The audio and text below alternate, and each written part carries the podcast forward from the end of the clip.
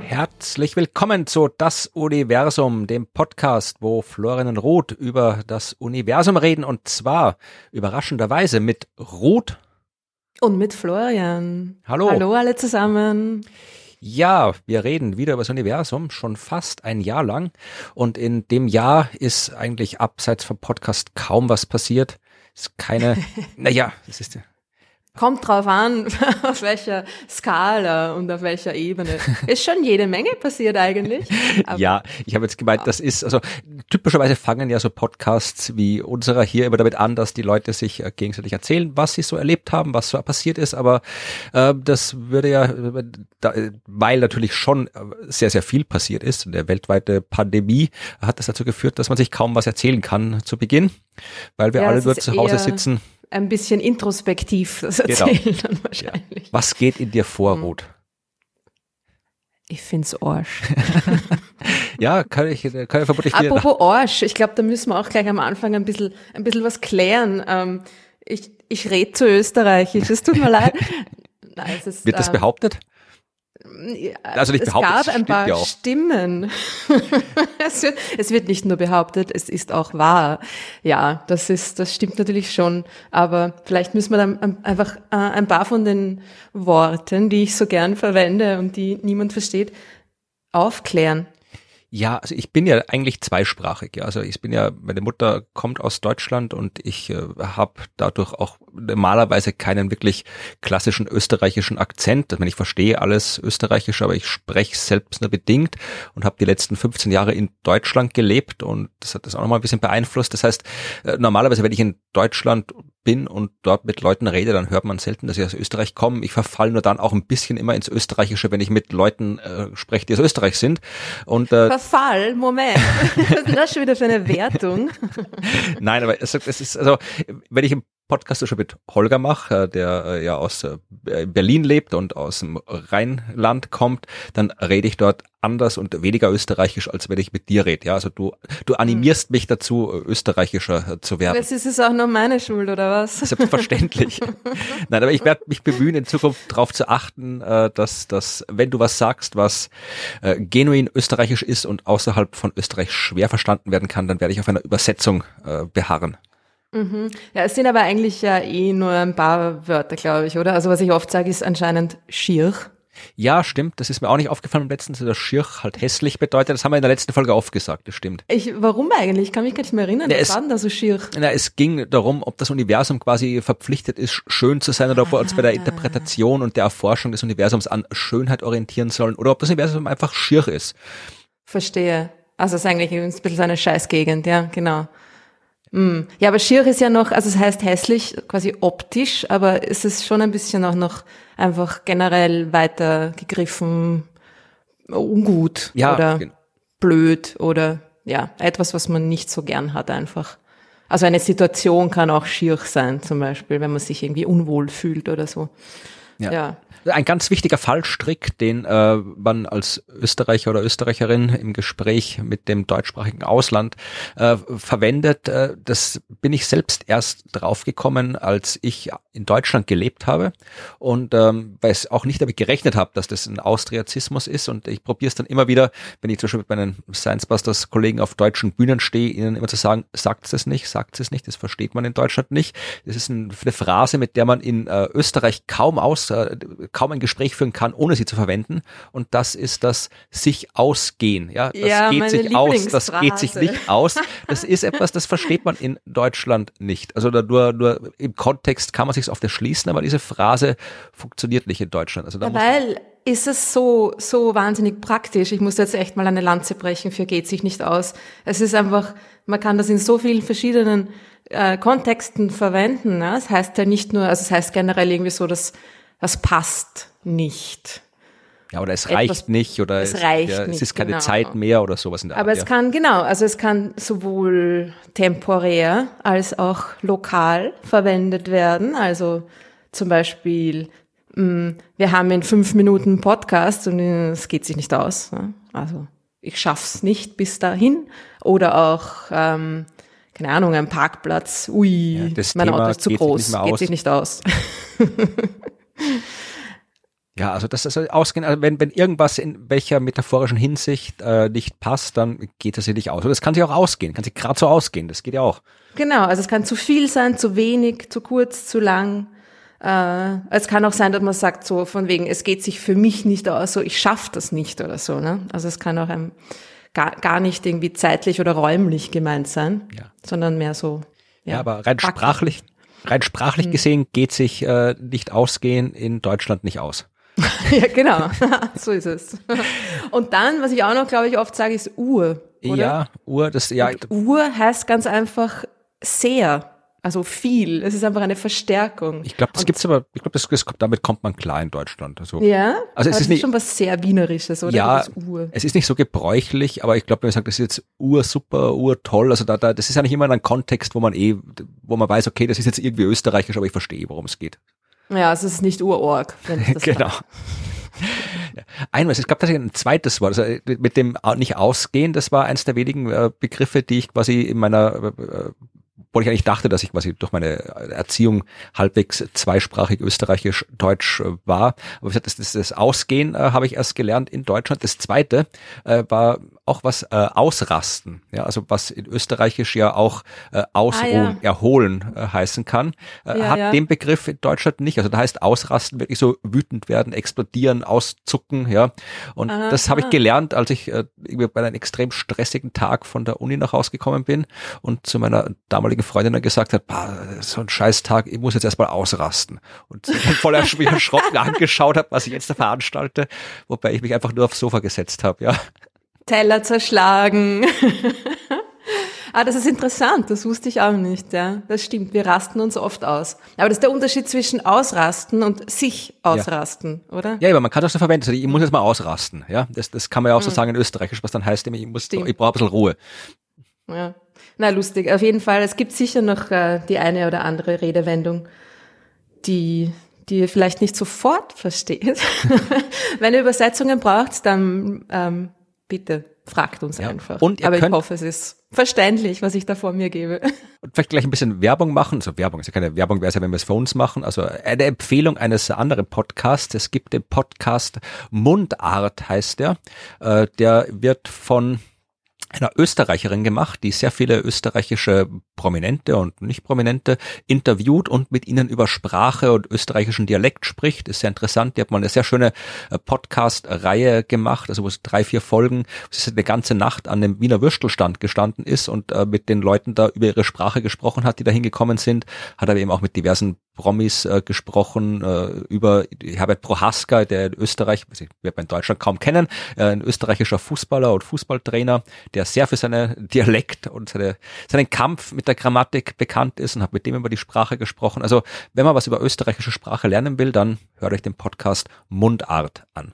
Genau. Schiebt's nicht auf mich. Ja, aber wir haben gar keine Sch- Zeit, um über österreichische zu Oh, sprechen, schnell, denn, schnell, denn schnell weiter, ich habe weiter. viele, viele Themen, ähm, die Okay. wir durcharbeiten müssen. Und zur Einstimmung eine neue Nachricht, äh, die leicht bedrohlich klingt. Ja, die Überschrift der Pressemeldung war: Wird der der Sonne nächstgelegene Sternhaufen zerstört? Mm, Wahrscheinlich, oder? Ja, irgendwann wird alles zerstört. Aber also Katastrophe. äh, Okay. kennst du den? Also du kennst den, aber weißt du zufällig, wer der, der nächstgelegene Sternhaufen ist zu uns? Ich weiß, dass du Ah. kennst, aber ich habe auch nicht gewusst, dass er der nächste ist. Äh, die Hyaden. Richtig. Yeah! Dann erklär den äh, Hörern doch gleich mal die Hyaden und dann sage ich dir, was mit den Hyaden abgeht. Aha, die Hyaden sind ein offener Sternhaufen, also ein Sternhaufen, wo die Sterne ähm, nicht ganz so eng beieinander sind. Ne? Es gibt diese zwei Arten von Sternhaufen. Offene, eher lockerere Sternansammlungen und dann gibt es die Kugelsternhaufen. Das sind irgendwie Zehntausende, oft sogar Hunderttausende Sterne ganz eng dicht gepackt beieinander. Und die Hyaden sind so ein offener So ein Sternhaufen. ne? offener Sternhaufen ist quasi so, so eine, wie eine Demonstration jetzt zu äh, Distanzierung, Corona- wo alle so ein Oh bisschen Gott. auseinanderstehen. Ja, das ist so. Genau. Äh, und so entstehen ja Sterne auch. Ne? Also es ist jetzt nicht so, dass Sterne alleine entstehen, sondern Sterne entstehen ja eigentlich immer in, in Grüppchen und eigentlich eher in offenen ähm, ja, Grüppchen. Also so kommt es zu diesen offenen Sternhaufen. Und die Hyaden, die sind, die sieht man auch am, am Himmel recht gut. Die sind irgendwie gleich neben dem Aldebaran, dem roten Riesenstern im Stier, das blutige Auge des Stiers. Und die sind so V-förmig, daran erkennt man sie ganz leicht. Genau, ja, und die sind äh, anscheinend wirklich der uns nächstgelegene Sternhaufen, 153 Lichtjahre weit weg. Ich habe nachgeschaut, habe ich auch nicht gewusst. Also ich habe gewusst, dass die Hyaden ein Sternhaufen sind, aber ich hätte jetzt nicht gewusst, welcher der uns nächstgelegene ist. Das äh, habe ich dadurch gelernt, dass ich das gelesen habe. Diese Pressemeldung sind auch recht jung, 600 Millionen Jahre alt ist der Sternhaufen, also sind auch junge Sterne dort. Mhm. Äh, irgendwie der griechische Mythologie, die äh, benannt nach dem Hyas, das ist der Bruder von einem Haufen Schwestern, die äh, Jahren, also immer das Gleiche. Ja, also die, die, die, die sind irgendwie sieben. Lass also, mich raten, sie waren auf der Flucht vor irgendwelchen äh, Eindringlingen und irgendwas hat Zeus auch damit zu tun, äh, oder? Vermutlich, also die, die, ich habe jetzt nur ganz kurz nach der Mythologie geschaut, weil es um die ja eigentlich nicht geht, aber ich fand schon mal wieder wieder bezeichnend, dass also die Hyaden, das ist diese äh, Gruppe, das sind die Töchter von Atlas und Aitra, das sind halt auch zwei so so Titanen, Okean Okeaniden, also irgendwelche so Götter halt im weitesten Sinn. Und äh, die Töchter sind irgendwie fünf bis äh, neun, glaube ich, oder fünf bis sieben, äh, ist man sich nicht sicher, und haben nur äh, Schwestern und einen Bruder. Ja, und die Schwestern werden quasi alle nach ihrem Bruder benannt. Also die Schwestern sind die Hyaden, obwohl dabei der Bruder Hyas äh. heißt. Ah, verstehe, das wusste ich auch nicht. Also das quasi. Sauerei. Und äh, dieser Hyas ist auf der Jagd getötet worden, vielleicht von Zeus, ich weiß nicht, ich habe nicht in die Mythologie genau reingeschaut, er ist getötet worden, was die Schwestern sehr traurig gemacht hat. Dann haben die Götter Mitleid bekommen und die Schwestern an die Sterne gesetzt. Also antiken Griechenland hast, wenn ich das aufpassen müssen, ist irgendwas gemacht und schon pump, was am Himmel versetzt, ja, was genau. Stern. Und manchmal nämlich auch aus, äh, wenn du was Gutes getan hast und oft auch wenn du was nicht so ja, Gutes ne? getan hast. Es gab kein Entkommen, ne? Du das, das quasi nicht richtig machen. Ja, ja. das auch. Und auf jeden Fall, äh, drum sind äh, die, werden die Hyaden, was ich auch nicht wusste, das Regengestirn genannt. Ja, weil die so geheult haben, Aha. dass sie halt dann quasi äh, die Tränen dann bis zum, zur Erde geflossen sind. Oh, auch noch nie gehört. Ja, das sind die Hyaden. Und ähm, äh, ja, also äh, man kann sie jetzt, äh, weißt du als Planetariumsdirektorin besser, ich habe geschaut und es stand, man kann sie hier von Mitteleuropa aus von September bis April ganz gut sehen. Ja, genau. Also jetzt, die gehören eigentlich nur zum Wintersternhimmel und jetzt gerade verabschiedet sich der Wintersternhimmel schon langsam. Also am Abend sind sie gerade noch so über dem Westhorizont zu sehen. Der Mars ist da gerade auch in der Gegend. Also das sieht man jetzt gerade irgendwie den Aldebaran, der ist so rötlich oder rötlich, naja, ist ja orange, ne? man darf sich nicht zu viel erwarten. Äh, roter Riese und der ist eben so ein orange-rötlicher Stern und der Mars auch gleiche Farbe ähm, steht da ziemlich gerade nah dran im Moment. Daran erkennt man die beiden vielleicht. Ja. Ja, ähm, aber das, was man äh, erkennen muss, wenn man diese Geschichte verstehen will, die ich jetzt gerade erzählen möchte über den, die Zerstörung der Hyaden, da braucht man ein Teleskop dafür, ja. Und zwar das Gaia Weltraumteleskop äh, hat diese Forschung gemacht oder gemacht hat sie äh, Teresa Jerabkova von der Europäischen Weltraumagentur, gemeinsam mit einem Haufen anderen Leuten, auch von der Europäischen Weltraumagentur und von der Europäischen Südsternwarte. Die haben nämlich ähm, äh, das mal geguckt, äh, was für Sterne gibt's da alle. Also man kannte so ein paar hundert Sterne in dem Sternhaufen, aber äh, das sind ja noch viel mehr, die man nicht gesehen hat. Und vor allem, was man wissen wollte, war äh, die Gezeitenschweife bei Sternhaufen. Die wirst mhm. du von den mhm. Galaxien kennen. Gezeitenschweife. Mhm.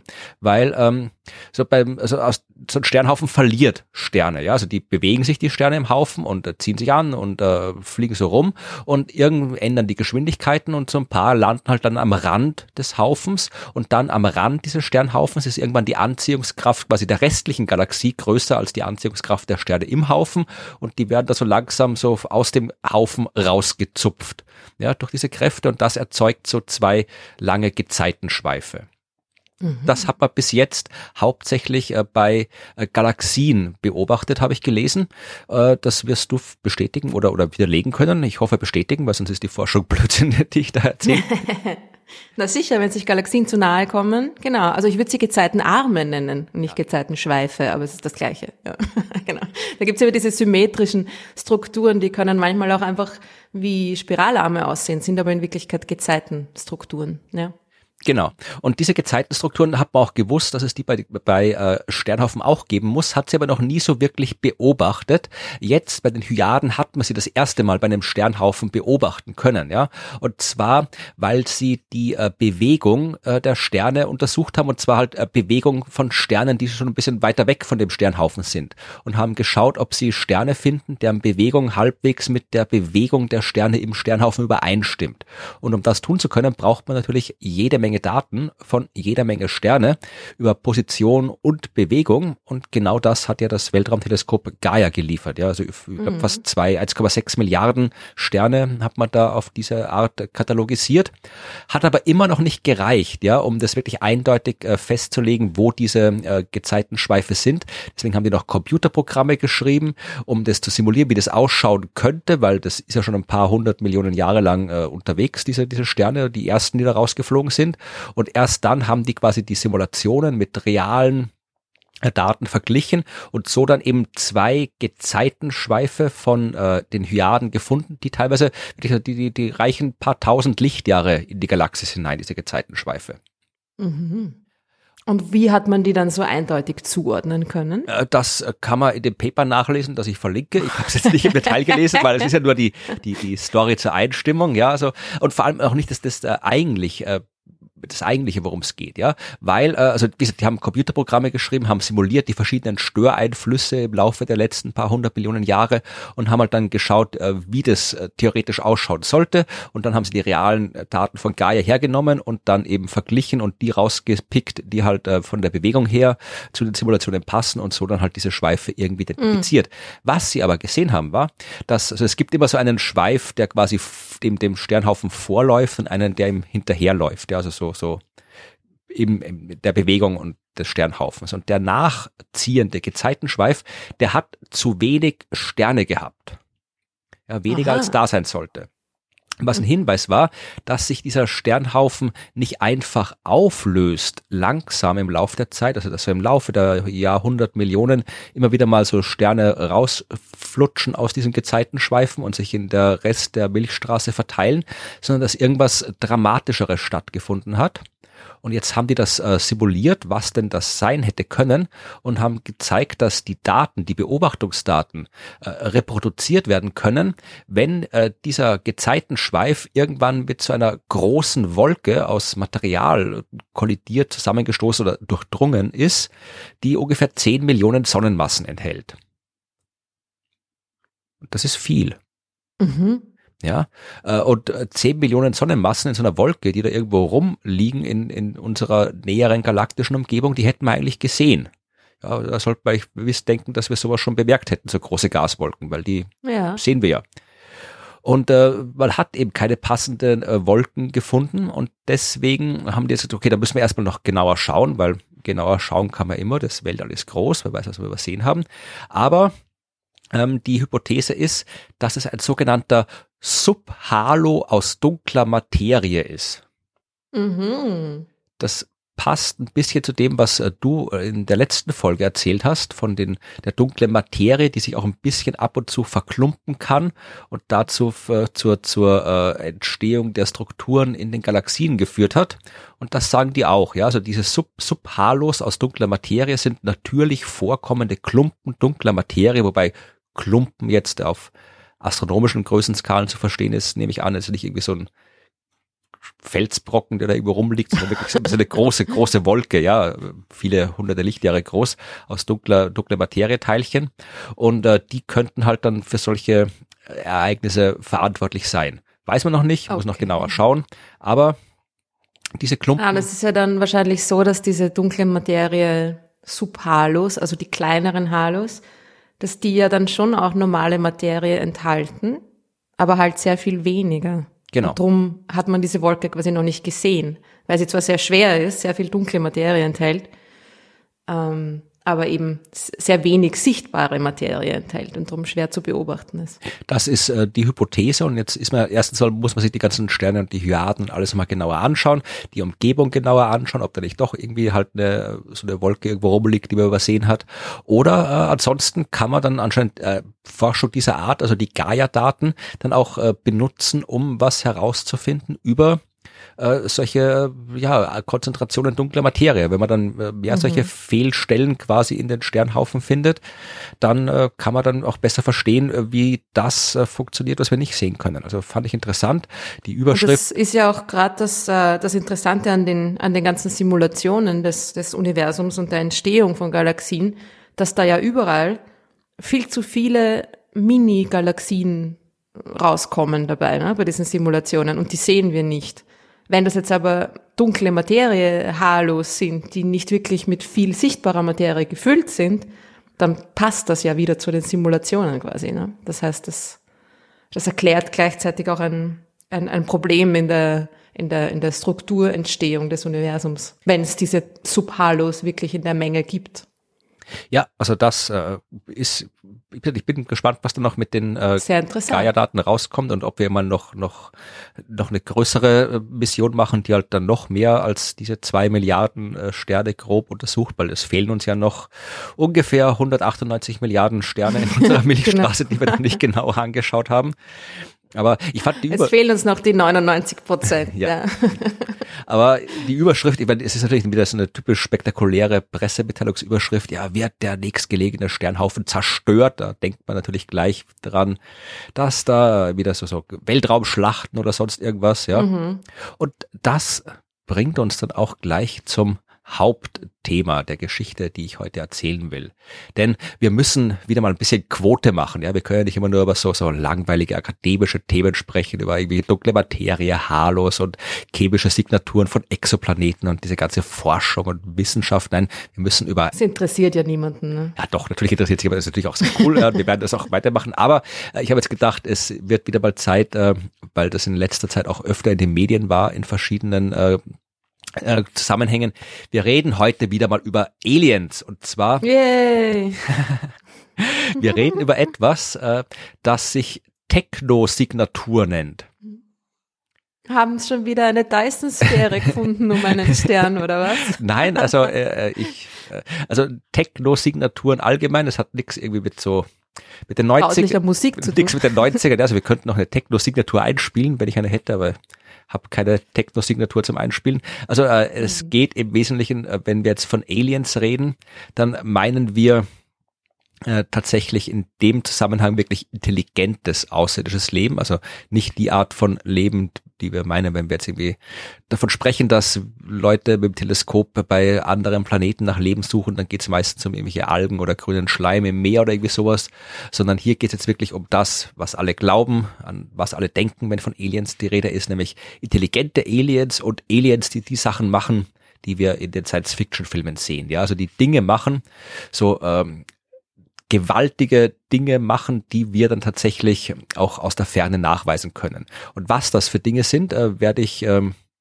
dann äh, im Laufe der Zeit noch erzählen. Du hast schon äh, Dyson-Sphäre gesagt, da kommen wir noch drauf. Also es geht wirklich so um, um, um ja, große, gewaltige äh, Strukturen im Weltall, irgendwelche Phänomene, Ereignisse, Dinge wie Aliens ihre Planeten, ihre Umgebung beeinflussen können auf einer Skala, die so gewaltig ist, dass wir das aus der Ferne mitkriegen. Also wirklich, wirklich äh, der Stoff, aus dem die Science-Fiction-Bücher sind. Ja. Mhm. Und das ist, äh, auch wenn der Forschung und der Astronomie da oft Dogmatismus vorgeworfen wird, ja, ah, da beschäftigt man sich mit Aliens und das ist ja alles böse und vorher, wir wollen das ja nicht. Äh, ich habe da wirklich, also ich habe von den, ich habe jetzt nur mal geschaut, was zu dem Thema an aktueller Forschung erschienen ist. Ich hätte irgendwie, glaube bei der Liste waren anfangs zwölf Artikel, Fachartikel, alle aus den letzten paar Wochen und ich habe es jetzt auf vier runtergekürzt. Ja, also wird dran geforscht. Also die Astronominnen und Astronomen sind genauso Science-Fiction-Fans wie alle anderen. Äh, und das beeinflusst die Forschung durchaus und nicht unbedingt zum, nicht immer zum Guten, wie wir dann noch sehen werden. Okay, na, ich bin schon sehr gespannt. Ja, also, äh, ich habe jetzt hier, ich fange mal mit dem einen Artikel an, der ist, ähm, warte mal, ich habe hier, oh, ich habe einen ausgelassen, oh nein, doch hier. Ja, also ich fange mal mit dem Artikel an, der nennt sich um, longevity is the key factor in the search for techno-signatures. Ja, also. Naja, klar. Wenn die nur kurz äh, überleben, dann diese Strukturen, dann ist die Wahrscheinlichkeit, dass man sie findet, sehr gering. Habe ich mir auch gedacht, dass das eigentlich trivial ist, aber es steckt dann doch mehr dahinter. Äh, aber wir fangen mal äh, mit der berühmten Drake-Gleichung an. Die wirst du ja kennen, nehme ich an. Mhm. Ja, also die hört man immer. Das ist diese berühmte Gleichung aus den 60ern, wenn ich mich nicht täusche, mhm. äh, wo äh, ein Astronom namens Frank Drake, heißt er Frank? Glaube, er heißt Frank. Ja, ja. ich glaube schon, ja. ja. Äh, quasi mal so eine Gleichung aufgeschrieben hat, anhand derer man abschätzen kann, wie viele kommunikationsbereite Zivilisationen so in unserer Umgebung abhängen in der Milchstraße. Und die wird halt sehr, sehr gerne zitiert, um zu sagen, ja, also hier laut der Drake-Gleichung gibt's mindestens äh, 1000, mindestens 100, mindestens 10 Millionen Zivilisationen, die wir irgendwie nachweisen können und so. Äh, ich habe da immer ein bisschen meine Probleme mit dieser Gleichung weil sie, äh, sie ist schon eine echte mathematische Gleichung, aber sie erweckt äh, den, sie erweckt, weil sie eine echte mathematische Gleichung ist, erweckt sie den Eindruck, man könnte damit äh, seriöse Resultate errechnen. ja. Und, und das ist so wie bei der Statistik, ne? also bitte, also dass da der Statistik ist schon wichtig. Es kommt immer sehr, naja, klar, aber kann auch äh, extrem für die eigenen Zwecke missbraucht werden. Ne? Es kommt immer sehr darauf an, dass man eine sinnvolle Frage stellt. Nur wenn man eine Frage sinnvoll ähm, quasi motiviert äh, darstellt und formuliert, dann kann man auch ein, ein sinnvolles Ergebnis erwarten. Ne? Also die, die Dreckgleichung ist ja auch sinnvoll gestellt. Das, das ist ja, wenn, wenn man all die Zahlen, die da stehen, einsetzt, dann kriegt man auch genau das Ergebnis. Und äh, vielleicht, ich, ich verlinke in den Shownotes einen Podcast, den ich mal gemacht habe zur Dreckgleichung, aber vielleicht, wir sollten mal für die, die es vielleicht nicht so parat haben, kurz sagen, was sie denn ist. Also die Dreckgleichung ist eine Gleichung, die ist mathematisch nicht sehr kompliziert. Da muss man einfach nur einen Schwung Zahlen miteinander multiplizieren. Ja, also das ist der Zahl wie so die erste Zahl ist halt zum Beispiel die mittlere Sternentstehungsrate pro Jahr in unserer Milchstraße. Ja, also wie viele Sterne kommen jedes Jahr neu dazu, weil natürlich äh, je mehr Sterne entstehen, desto größer ist die Chance, dass irgendwo mal ein Stern dabei ist, wo irgendwo was äh, Leben zu finden ist. Ja, also so eine Zahl braucht man. Dann äh, nimmst du den Anteil aller Sterne, die vom Planeten umkreist werden und den Anteil aller dieser Planeten, die auf denen Leben theoretisch möglich ist und dann den Anteil all dieser Planeten, auf denen auch Leben entstanden ist und den Anteil von diesen Planeten, auf denen intelligentes Leben entstanden ist, ja und den Anteil der Planeten, auf denen die Aliens Lust haben zu kommunizieren und die technische Möglichkeit haben und dann die Lebensdauer der Zivilisation. Das sind so kurz. Genau, und der erste und der letzte Faktor, die sind quasi wichtig, weil der erste ist ja quasi Sterne pro Zeit und dann durch den letzten Faktor die Lebenszeit dieser Zivilisation dadurch kriegt man dann quasi die Anzahl. Ne? Ja, also meine, wichtig sind äh, theoretisch alle Faktoren, weil sonst würden sie nicht drinstehen. Aber das Ergebnis, wenn man sie alle zusammen multipliziert, ergibt eben die Anzahl der technisch kommunizierbereiten Zivilisationen. Das Problem ist halt nur, mhm. dass wir bei so gut wie allen dieser Zahlen äh, keine Ahnung haben, was wir einsetzen sollen. Also bei den, wir wissen mittlerweile, äh, die Sternentstehungsrate wissen wir, das sind so, ja, was sind das so ein paar keine Ahnung, weißt du einen genauen Wert? Also ich ja. sage immer so, so ja, ungefähr plus minus ja, zehn. Eine Handvoll eins. Ja. Äh, eher plus minus eins. Ja. also eins plus minus ein paar. Also ich habe immer mal gelesen, dass es irgendwie ja. so, so um die, um die, was ich so halt irgendwie, ja, vier, ein paar Sterne pro Jahr. Genau. Ja, also die Zahl wissen wir. Wir wissen mittlerweile auch ungefähr, haben gute Abschätzungen, wie viel, wie viel äh, Sterne vom Planeten umkreist werden. Das können wir halbwegs abschätzen mittlerweile. Auch noch nicht so lange. Erst seit ein paar Jahren können wir das. Wir können auch halbwegs abschätzen, wie viele Planeten in der habitablen Zone sind. Also da, wo theoretisch Leben möglich sein könnte. Da haben wir auch schon ein paar Zahlen, aber dann hört es auf. Ja, Also wir haben keine Ahnung, äh, wo wirklich auch Leben entstanden ist. Das wissen wir nicht. Wir wissen überhaupt nicht, nicht mal ansatzweise, da können wir nicht mal irgendwie eine vernünftige Zahl einsetzen, äh, wie viel Planeten, äh, wo sich aus Leben intelligentes Leben entwickelt hat, weil wir nicht mal definieren können, was intelligentes Leben ist und keinen blassen Schimmer haben, wie wahrscheinlich es ist, dass aus Leben intelligentes Leben entsteht. Also das sind Zahlen, die existieren vielleicht die Zahlen, aber wir haben keine Ahnung, wie sie ausschauen. Mhm. Aber, und das hast du vorhin angesprochen, das ist das, das, das Wichtige, äh, diese Dreckgleichung verstellt einen den Blick ein bisschen auf, was da mathematisch abgeht, ja, weil all diese Zahlen, die ich gesagt habe, der Anteil an Sternen, die Planeten haben, der Anteil an Planeten, auf denen Leben möglich ist und so weiter, das sind alles Anteile, das sind Prozentsätze, das sind Zahlen mhm. zwischen 0 und 1, ja, 0 schlechtester Fall, wenn wir viele Aliens haben wollen, 1 bester Fall. Äh, die einzigen Zahlen, die keine Prozentzahlen sind, sind die erste und die letzte. Ja, die erste Zahl äh, ist halt sehr klein, also irgendwas so eins, zwei, drei, vier, fünf, nicht mehr als 10, vielleicht nicht mehr als 20, sagen wir mal, aber kleine Zahl auf jeden Fall. Bleibt, ähm, also wir haben eine kleine Zahl, die mit lauter Zahlen zwischen 0 und 1 multipliziert wird.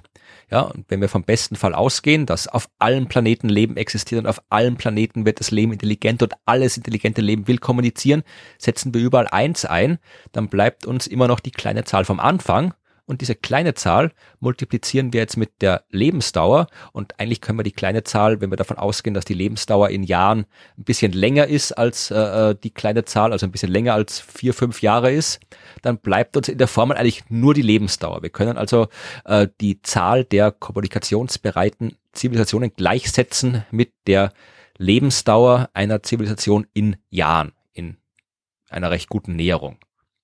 Und da müssen wir sagen, ach, keine Ahnung, hast du eine Ahnung, wie lange ist die durchschnittliche Lebensdauer einer Zivilisation? Einer technischen Zivilisation. Genau, die halt irgendwie kommunikationsbereiten Zivilisation. Hm, naja, vielleicht ein paar hundert Jahre. Ja, aber vielleicht auch nicht. Vielleicht also, ein paar tausend. Ja, also das ist halt, das, ist genau das Problem mit der Dreckgleichung, ja. Also du kannst diese ganzen anderen, wirklich wissenschaftlich fundierten Zahlen, diese ganzen Anteile eigentlich weglassen, weil sie in der Gleichung keine Rolle spielen und musst sie doch etwas ersetzen, von dem wir keinen Schimmer haben. Und je nachdem drum kommt, auch du kannst wirklich so gut wie alle Ergebnisse finden in der Dreckgleichung. Je nachdem, was du da einsetzt, und das haben wirklich viele Leute sich im Laufe der Zeit mit dieser Gleichung beschäftigt, mal mehr, mal weniger wissenschaftlich, aber wirklich von, von äh, eins bis äh, eine Million und darüber hinaus habe ich schon alle Ergebnisse gelesen. Und eins wäre halt, wir sind die einzige Zivilisation und eine Million ist halt überall. Also du kannst da quasi je nachdem, wie optimistisch oder pessimistisch du bist, halt rausholen aus der Gleichung, was du möchtest. Deswegen ich sie ein bisschen sinnlos finde. Mhm.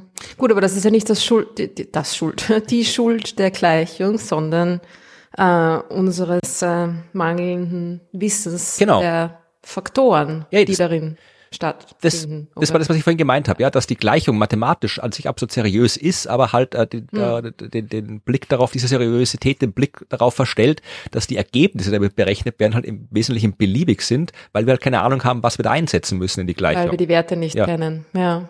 Und das ist halt das Problem mit der Drehgleichung. Aber in dieser Arbeit ging es nur am Rande um die Drehgleichung. Die haben jetzt gesagt, ja, also haben auch am Anfang festgestellt, die Lebensdauer ist der Schlüssel. Ja, das ist auch der Titel dieser Arbeit.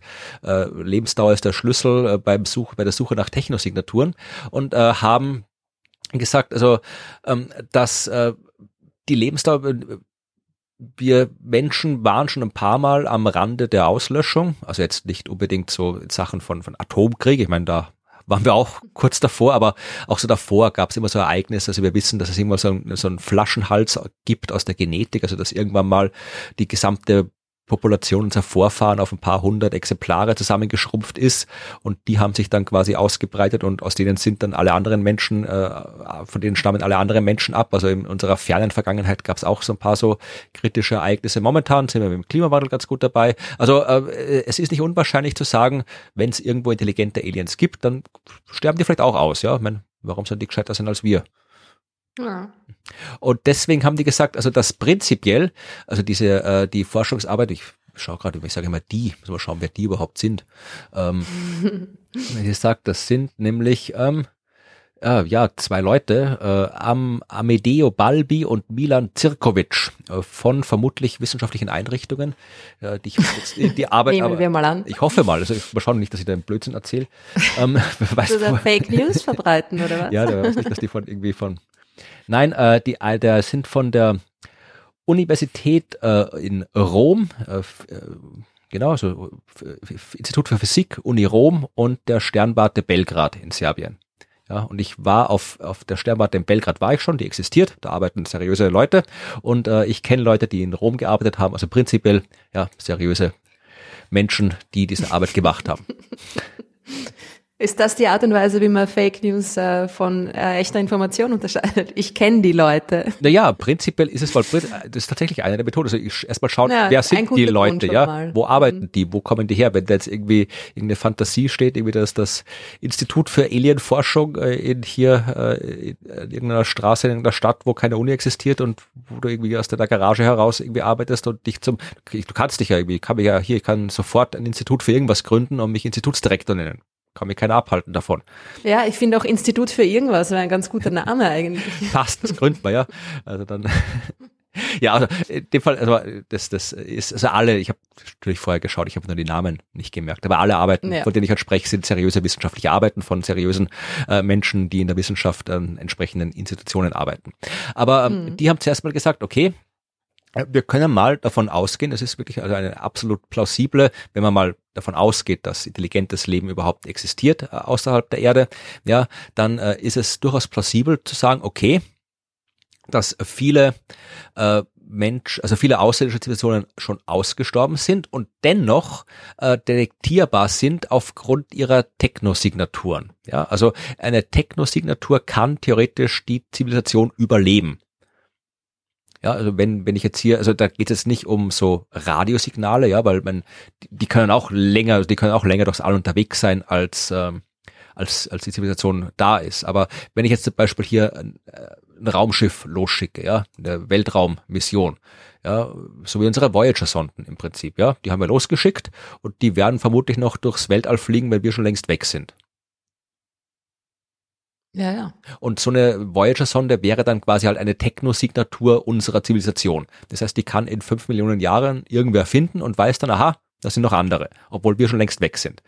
Also mit sowas haben die sich beschäftigt und haben dann gesagt, also diese, diese, äh, haben unterschieden zwischen langlebigen und kurzlebigen Technosignaturen und äh, haben ich verlinke die Arbeit, die Kammer ist zwar ein bisschen technisch, wie Wissenschaft halt so ist, aber man kann sie ganz okay lesen.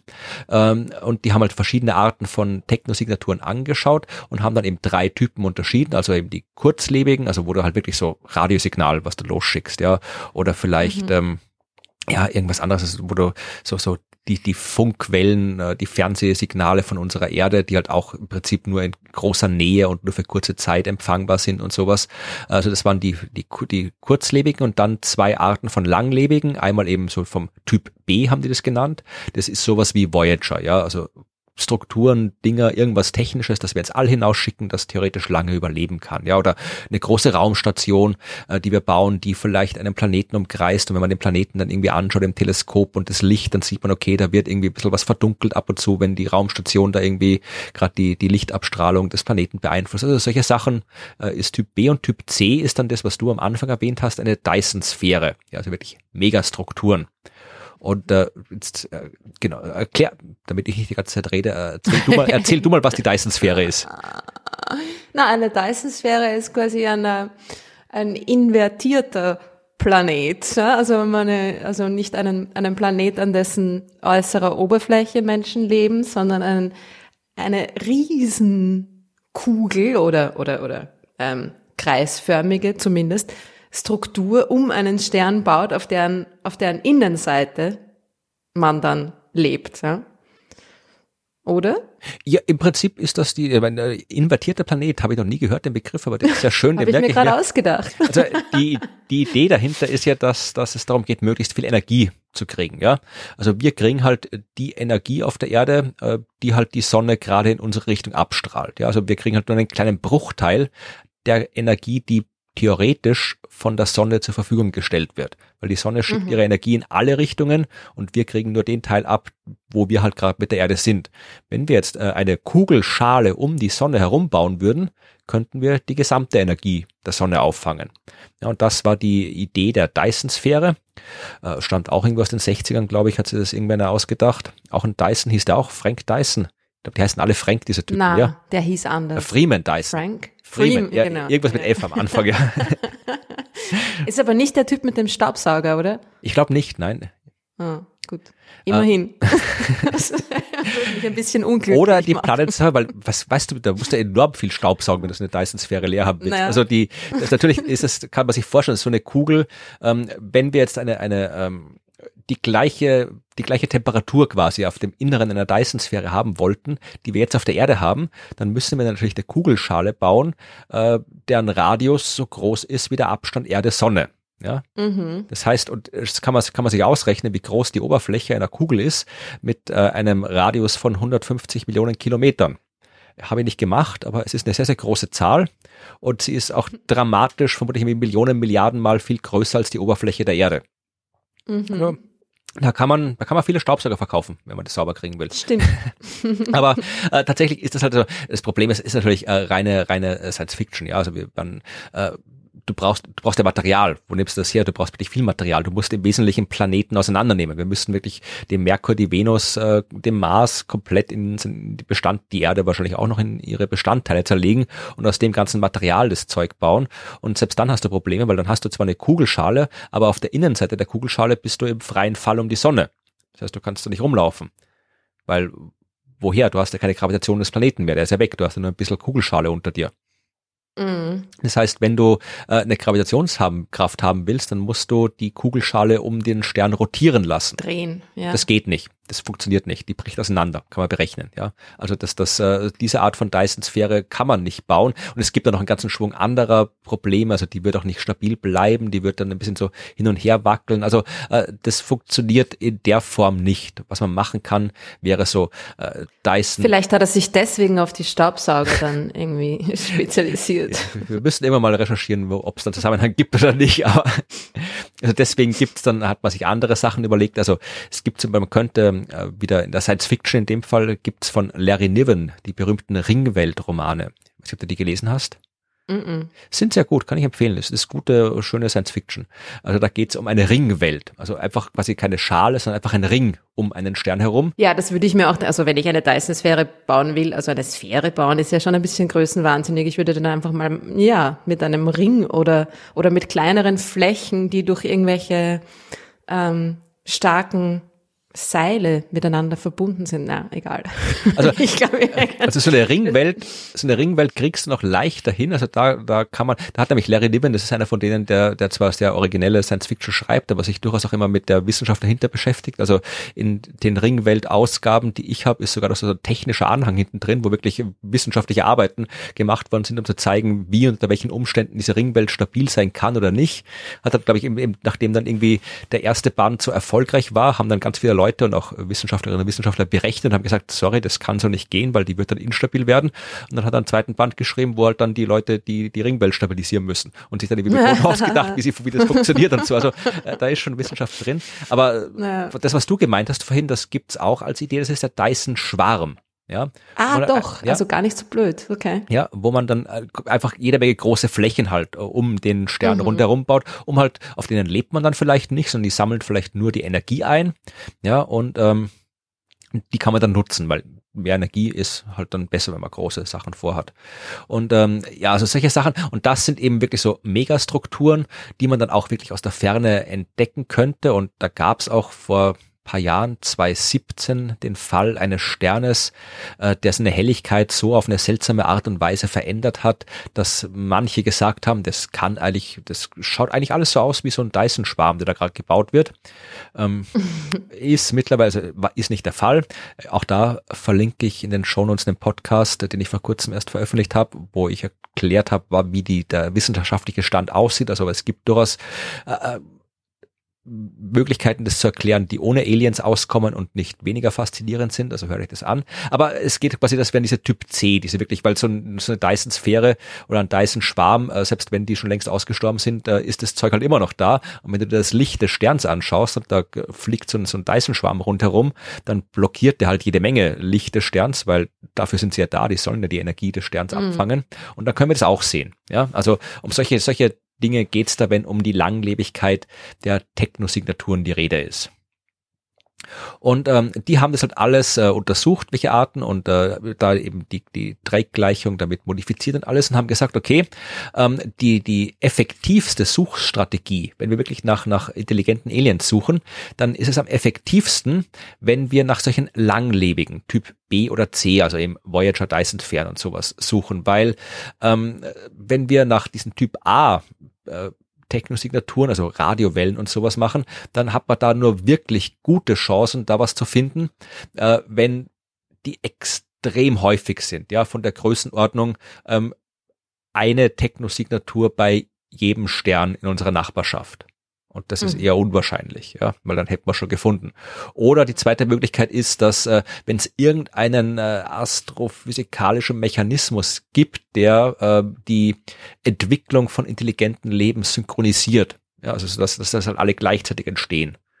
Und äh, ist im Prinzip, ja, wüsste ich jetzt keinen und wussten die auch keinen Mechanismus, wie das sein könnte. Aber das wären halt die einzigen Möglichkeiten, wo es vielversprechend ist, nach so kurzlebigen Technosignaturen äh, zu suchen. Also das, was SETI, die Suche nach äh, außerirdischen Intelligenzen der Macht, meistens eben Radiosignale abhören, das wäre eigentlich so die Suche nach ähm, nach kurzlebigen Technosignaturen. Und die ist eigentlich nur dann vielversprechend, wenn es extrem häufig ist. Und ist offensichtlich nicht. Deswegen sagen die, wir müssen ähm, nach äh, diesen langlebigen Technosignaturen suchen, ähm, weil das, äh, wenn es was zu finden gibt, ist das die bessere, die bessere Methode. Aber es ist natürlich schon so, dass die kurzlebigen Signaturen wahrscheinlich die häufigeren sind. Aber sie sind eben nicht häufig genug ist die Frage, weil das ist halt, das, das ist die grundlegende. Naja, ich denke mal, dass eine Zivilisation es eher schafft, Radiosignale in den Weltraum rauszuschicken, als eine Dyson-Sphäre zu bauen, oder? Eh, das, das kann natürlich sein, ja, aber es ist halt, wenn, die können halt noch so viele Radiosignale rausschicken, wenn die das halt nur für, wenn wie lang, wir haben schon wieder aufgehört, Radiosignale ins Weltall zu schicken, in großer. Ja, weil wir Angst haben. Nein.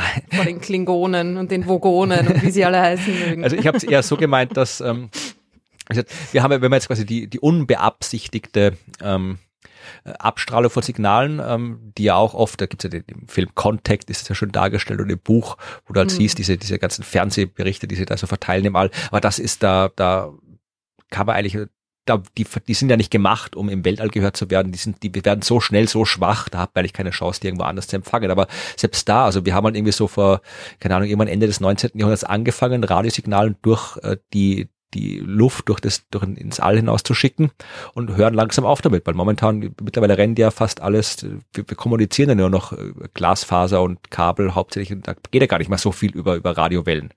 Ja, das mhm. Fernsehen kommt nicht mehr über die Antenne, das Fernsehen kommt übers Kabel.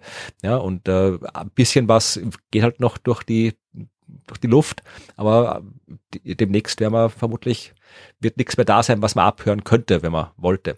Und auch die mhm. absichtlichen Botschaften, wenn wir haben halt wie ein, zweimal in unserer Geschichte haben halt so tatsächlich gezielt Radiosignale ausgeschickt, ins All hinaus gebündelt, die auch gehört werden sollen. Aber ja, haben wir halt irgendwie ein, zweimal gemacht und dann machen wir es nicht mehr. Hauptsächlich, weil ja, kostet auch ein bisschen Geld und muss auch wer zahlen und tut keiner und die Sache mit der Angst, da kommen wir später noch drauf zu sprechen, ja, ob wir Angst hm. haben müssen. Außerdem möchte niemand die Stimme von Kurt Waldheim nochmal hören, oder? ja, das der, der, der, der hat er nicht gesendet, der war ja auf dieser Schallplatte, die auf der Voyager äh, ist, drauf. Also. Ach so, ah, stimmt. Sorry. Aber wie gesagt, das ist halt, also wir haben das halt äh, ein, zweimal gemacht und äh, warum sollten, wenn die anderen das auch so machen, ja, dann entweder musst halt genau in dem Moment, wo die Radiowelle vor, vorbeikommt halt bei dir, musst du halt hören. Ja, ja, also hm. insofern haben die gesagt, wenn, das, das ist halt extrem, man kann danach suchen, das kostet nicht so viel, Radioteleskope hinstellen zum Abhören oder zu benutzen, aber äh, es ist halt extrem wenig vielversprechend. Und die sagen halt in ihrer Arbeit und haben das halt auch teilweise wissenschaftlich und mathematisch begründet, dass es vielversprechender wäre, nach diesen langlebigen Technosignaturen zu suchen. Mhm. Ja, und wie macht man das? Wie sucht man nach solchen Signaturen? Dazu habe ich die passende Arbeit und zwar ist äh, auch, also diese Arbeit, die ich jetzt äh, gerade vorgestellt habe, die ist eben am 4. März 2021 erschienen und hier habe ich noch eine, ähm, die ist von, Moment, die ist äh, von, ach guck an, 3. März 2021, haben die sich zusammengetan, sind das die gleichen? Gucken. nee, das sind andere Leute. Ähm, dann war es anscheinend eine ungewollte Synchronisierung der Themen. Äh, diese Arbeit ist auch von Leuten gemacht ähm, und zwar von Leuten, die, ich muss wieder, ich habe mal die Institutionen rausschreiben sollen. ähm, nein, das ist sie nicht. Das ist sie nicht. Da, das ist sie. Ja, die ist äh, vom, ach ja, guck mal, da warst du auch mal, glaube ich, vom ähm, Héctor Socas Navarro vom Instituto de Astrofísica de Canarias. Aha, ja. Und vom äh, Departamento de Astrofísica Universidad de la, de la Laguna. La Laguna, ja, genau. Das ist ja das, also das Institut de Astrofísica ist in La Laguna, ja, genau. Ja, also sind zwei unterschiedliche Institute im, in der gleichen spanischen Stadt auf Teneriffa. Genau, wo viel Astronomie stattfindet. Da ist, glaube ich, das größte mhm. Teleskop, optische Teleskop der Welt immer noch, oder? Das ist von Rocket. Oh, das ist in La Palma, das ist auf der, auf der Nebeninsel. Ah, aber okay. Ja, aber ich wollte da nicht da, weit weg. Auch da findet seriöse Astronomie statt. Und da waren noch noch andere Leute mit dabei. Also hier, ich sehe gerade schon mal hier von äh, Universität äh, State University Pennsylvania und äh, NASA Space Flight Center, Indiana University. Also auch echte Wissenschaftlerinnen und Wissenschaftler, die da gearbeitet haben. Und die haben eine Arbeit veröffentlicht, äh, die auch äh, schön ist, kann ich auch äh, zum Lesen empfehlen, kann man auch ohne großartig viel, äh, braucht man es auch kein großartig äh, Astronomiestudium zu lesen, die heißt Concepts for Future Missions to Search for Technosignatures. Ja, also genau das, was du gefragt hast, wie findet mhm. man Technosignaturen? Und ähm, die haben da einen ganzen, zuerst haben sie mal eine schöne neue Skala und eine schöne neuen äh, Parameter eingeführt. Das macht sich ja immer gut in so Wissenschaft, wenn man mal hier äh, irgendwo was neu definiert. Dann ist gleich klar, man meint es ernst. Die haben etwas eingeführt, was sie Ignoscale genannt haben. Okay. Also nicht Techno, sondern Igno, ist das auch irgendwie? Ja, also es geht schon um Techno-Signaturen, aber es geht um die Ignoscale einer Techno-Signature. Ja, also äh, Ignos hat, heißt irgendwie Fuß oder Fußabdruck auf Griechisch und es geht quasi um den technosignatorischen Fußabdruck. Also ein Beispiel, ja, äh, wenn du eine Dyson-Sphäre baust, ja, oder eine oder einen Clark-Belt, ja, bleiben wir beim Clark-Belt. Kennst du den zufällig? Ich kannte ihn noch nicht Nein. vorher.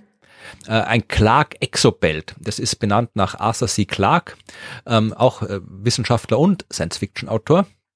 Und im Wesentlichen, also wir haben jetzt momentan zum Beispiel in unserer Umlaufbahn um die Erde an den geostationären Punkten einen Haufen Kommunikationssatelliten stehen. Ja, weil sich die mhm. da gut machen. Den geostationären Punkten, also die sind von der Erde aus gesehen immer über dem gleichen Punkt der Oberfläche, was praktisch ist, wenn du Telekommunikation dort machst, wenn die Satellitenfernsehen, ja, dann brauche ich die Antenne nur an einen Punkt richten und habe immer ein Signal. Was anders blöd wäre, wenn der ständig irgendwo äh, um den Himmel saust, dann komme ich mit dem Antennestellen nicht nach. Ja, also, bräuchte jeder eine, eine nachführende Satellitenschüssel daheim, um irgendwie. Ja, und die Hälfte der Zeit wäre kein Signal.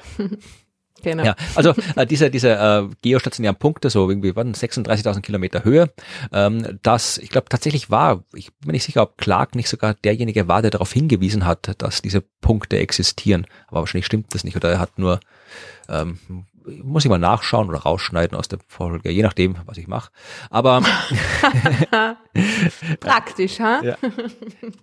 Aber ähm, jedenfalls gibt es diese Punkte und äh, von äh, Clark stammt eben die Idee, dass vielleicht irgendwie, weil es ja wirklich praktische Umlaufbahnen sind, dass eine weitaus fortgeschrittene Zivilisation diesen ganzen äh, alles alles vollgestellt hat, ja, dass da quasi nicht nur an an vereinzelte Punkten Satelliten sind, sondern eben wirklich überall. Ja, du hast dann quasi so einen Gürtel aus Satelliten im geostationären Orbit um die Erde rund rundherum. Das heißt, unsere Erde hätte dann einen Ring aus Satelliten in 36.000 Kilometer Höhe. Das ist der Clark-Belt. Mhm. Ja, und äh, um jetzt diesen Igno-Scale, diesen Techno-Signature Footprint zu vergleichen, sagen die, okay, wir äh, vergleichen jetzt quasi äh, die Fläche, die so ein Clark-Belt hat, mit dem, was wir haben. Ja, wir haben halt Hausnummer, ich weiß es nicht auswendig, 500 Satelliten im geostationären Umlaufbahnen. Die haben eine Gesamtoberfläche von so und so viel und ein kompletter Clark Exobelt hätte eine Fläche von so und so viel und das Verhältnis ist dann quasi der, äh, der, dieser, dieser, äh, diese Igno-Scale, dieser Footprint.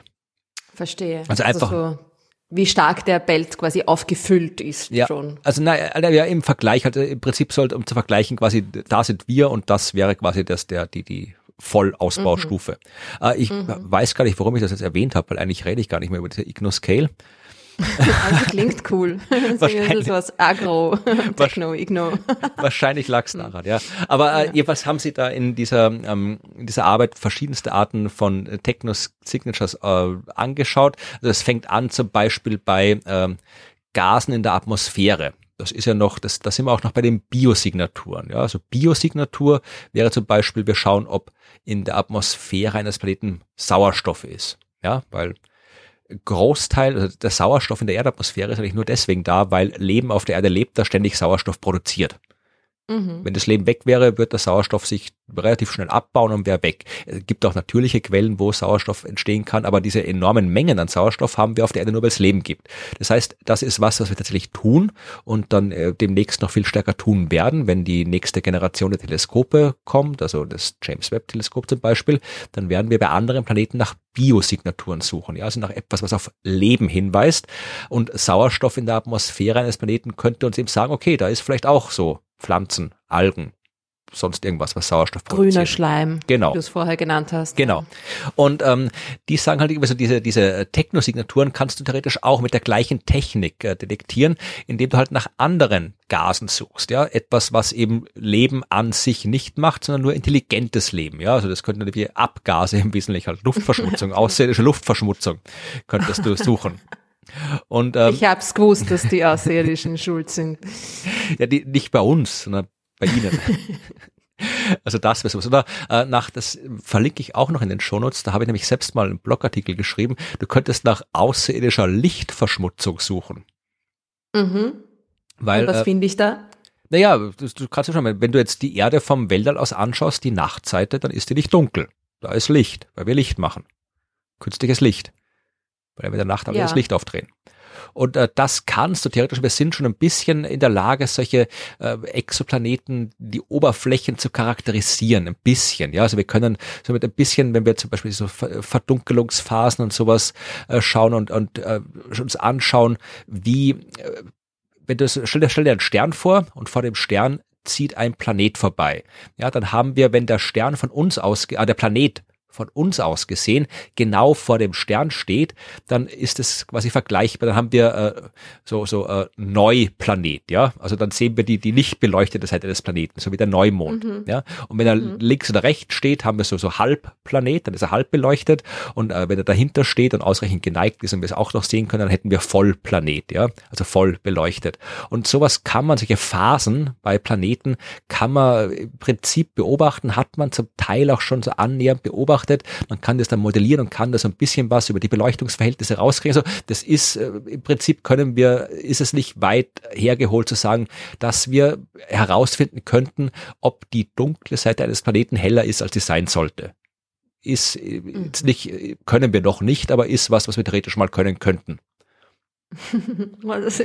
Das stimmt uns zuversichtlich. ja, also auch das wäre eine Technosignatur, wenn wir quasi das Licht von Aliens sehen können. Mhm, ja, oder es gibt auch so äh, eben diese Clark Exobelts, ja, oder diese diese ähm, so Star Shades, ja, also wenn du quasi hier ähm, ähm, das ist auch was, was es bei uns noch nicht gibt, aber was wir vielleicht auch mal überlegt haben, dass wir so große, ja, Sonnen, äh, wie soll ich sagen, Sonnen, Sonnenbrillen ist das falsche Wort. Also einfach Dinger in die Umlaufbahn tun, die halt den Stern abschirmen.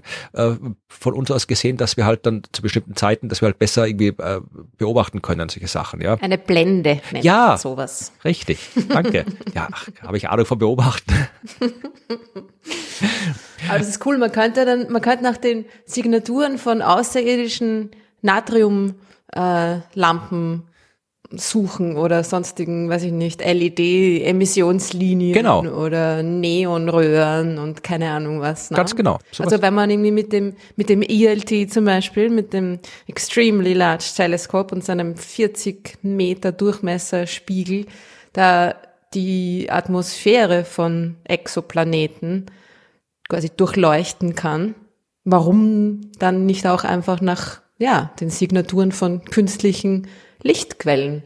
Genau, das äh, ich, ja, die haben da in der Arbeit auch eine schöne Tabelle drin, wo genau diese ganzen Technosignaturen aufgelistet sind, wo aufgelistet ist, quasi wie weit wir technisch in der Lage wären, äh, mit aktueller und Technik der nahen Zukunft, wie eben das ELT und äh, was für Synergien es da gibt. Ja, also dass du eben halt äh, da halt einerseits quasi Biosignaturen suchen kannst und dann eben auch noch gleich nach den Technosignaturen schauen kannst.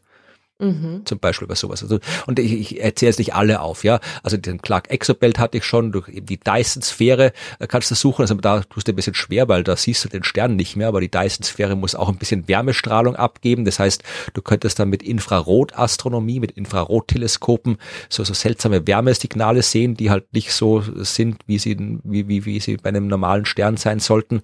Also sowas kann man suchen. Du kannst eben klassisch SETI-Radiosignale suchen und dann äh, könntest du auch nach, was schreiben Sie so, nach, nach äh, Artefakten suchen, ja.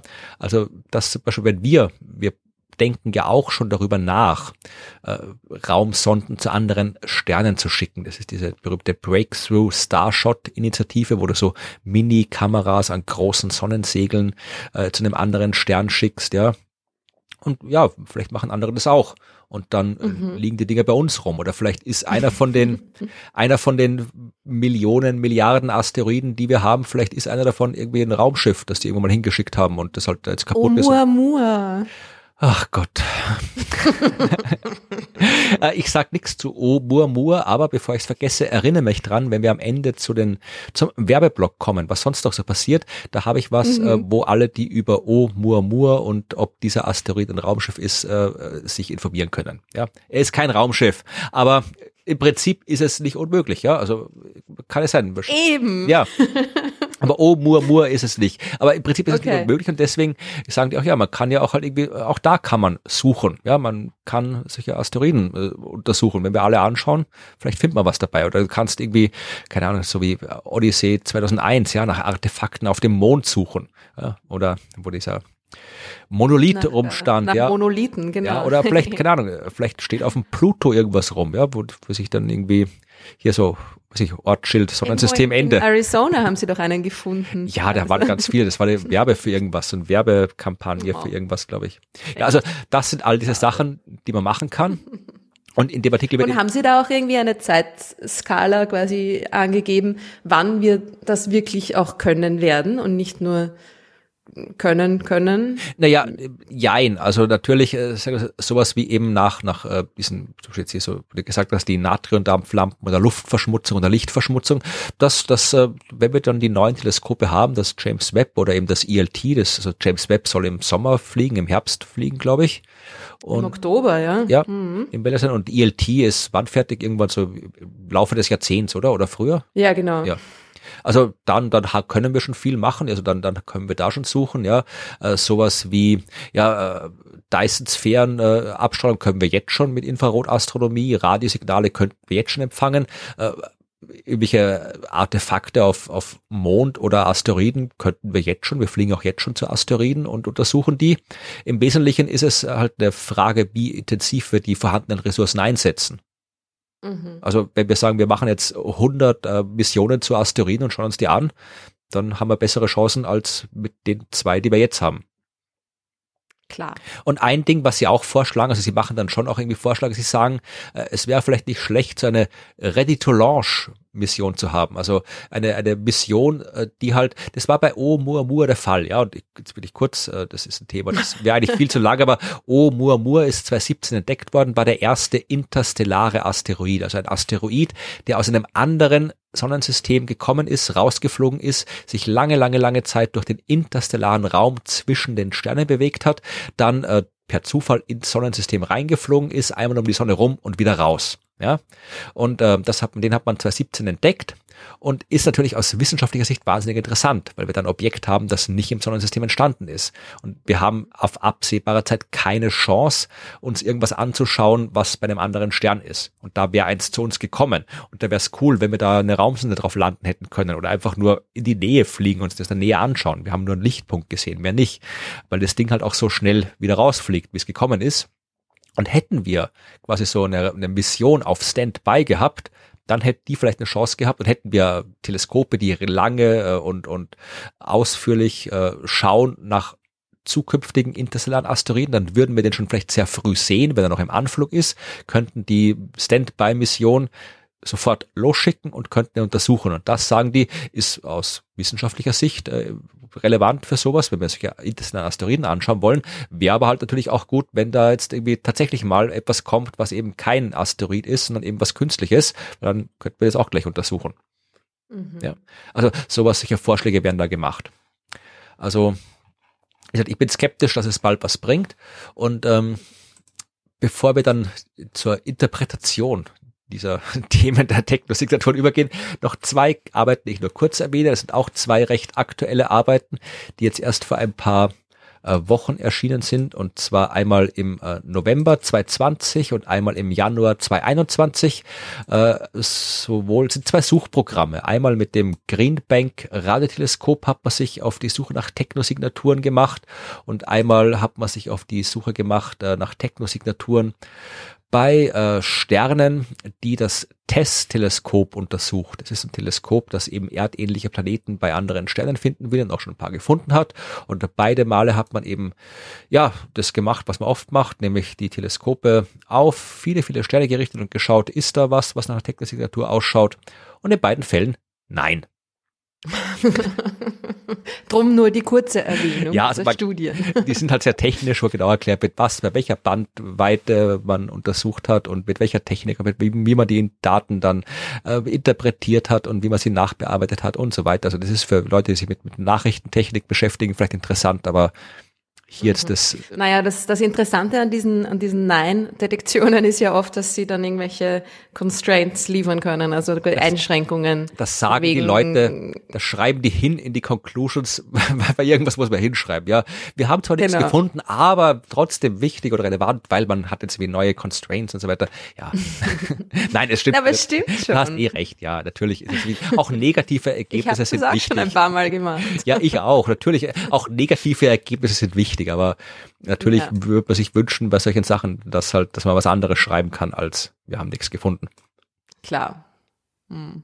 Ja, also das war jetzt mein kurzer Literaturüberblick über die äh, Forschung an Technosignaturen.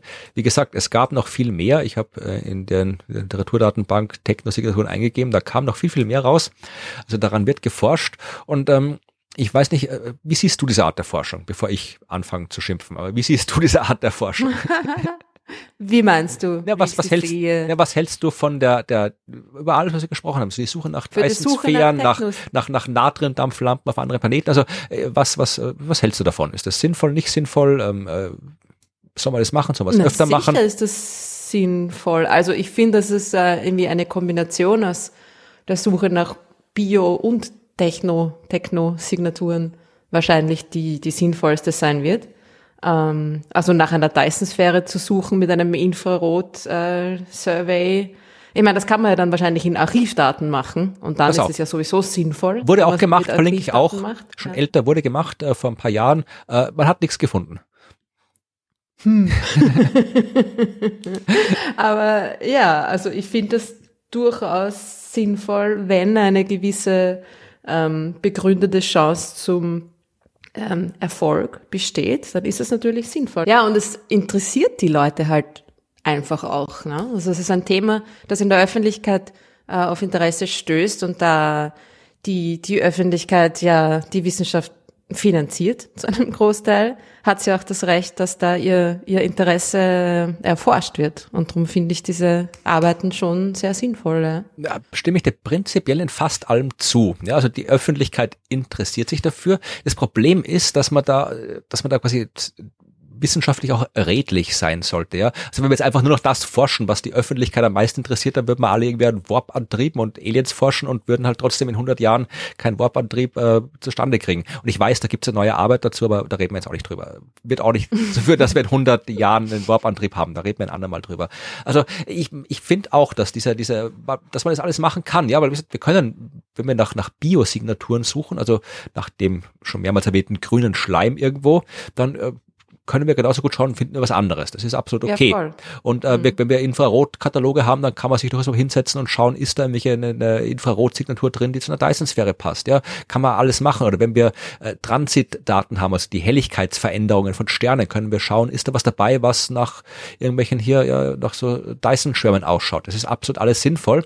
Das Problem ist, äh, wenn man das macht und gerade weil es die Öffentlichkeit so interessiert, muss und sollte man immer dazu sagen, dass äh, man bei dieser Art der Forschung das gleiche Problem hat, das wir letztes Mal besprochen haben, als es um die Schönheit oder um die Schierheit, ja, und für die, die es doch nicht, schier ist hässlich, ja, also geht, weil wir setzen da was voraus, für das es außer dass wir es voraussetzen, keine Grundlage gibt, ja, weil äh, wenn wir nach Leben allgemein suchen, ja, dieser grüne Schleim, das ist zumindest was, wo wir sagen können, okay, wir wissen, das ist auf der Erde entstanden und zwar mehr oder weniger unmittelbar, nachdem Leben überhaupt entstehen konnte. Ja, nachdem es auf der Erde kühl genug war, dass Wasser flüssig sein konnte.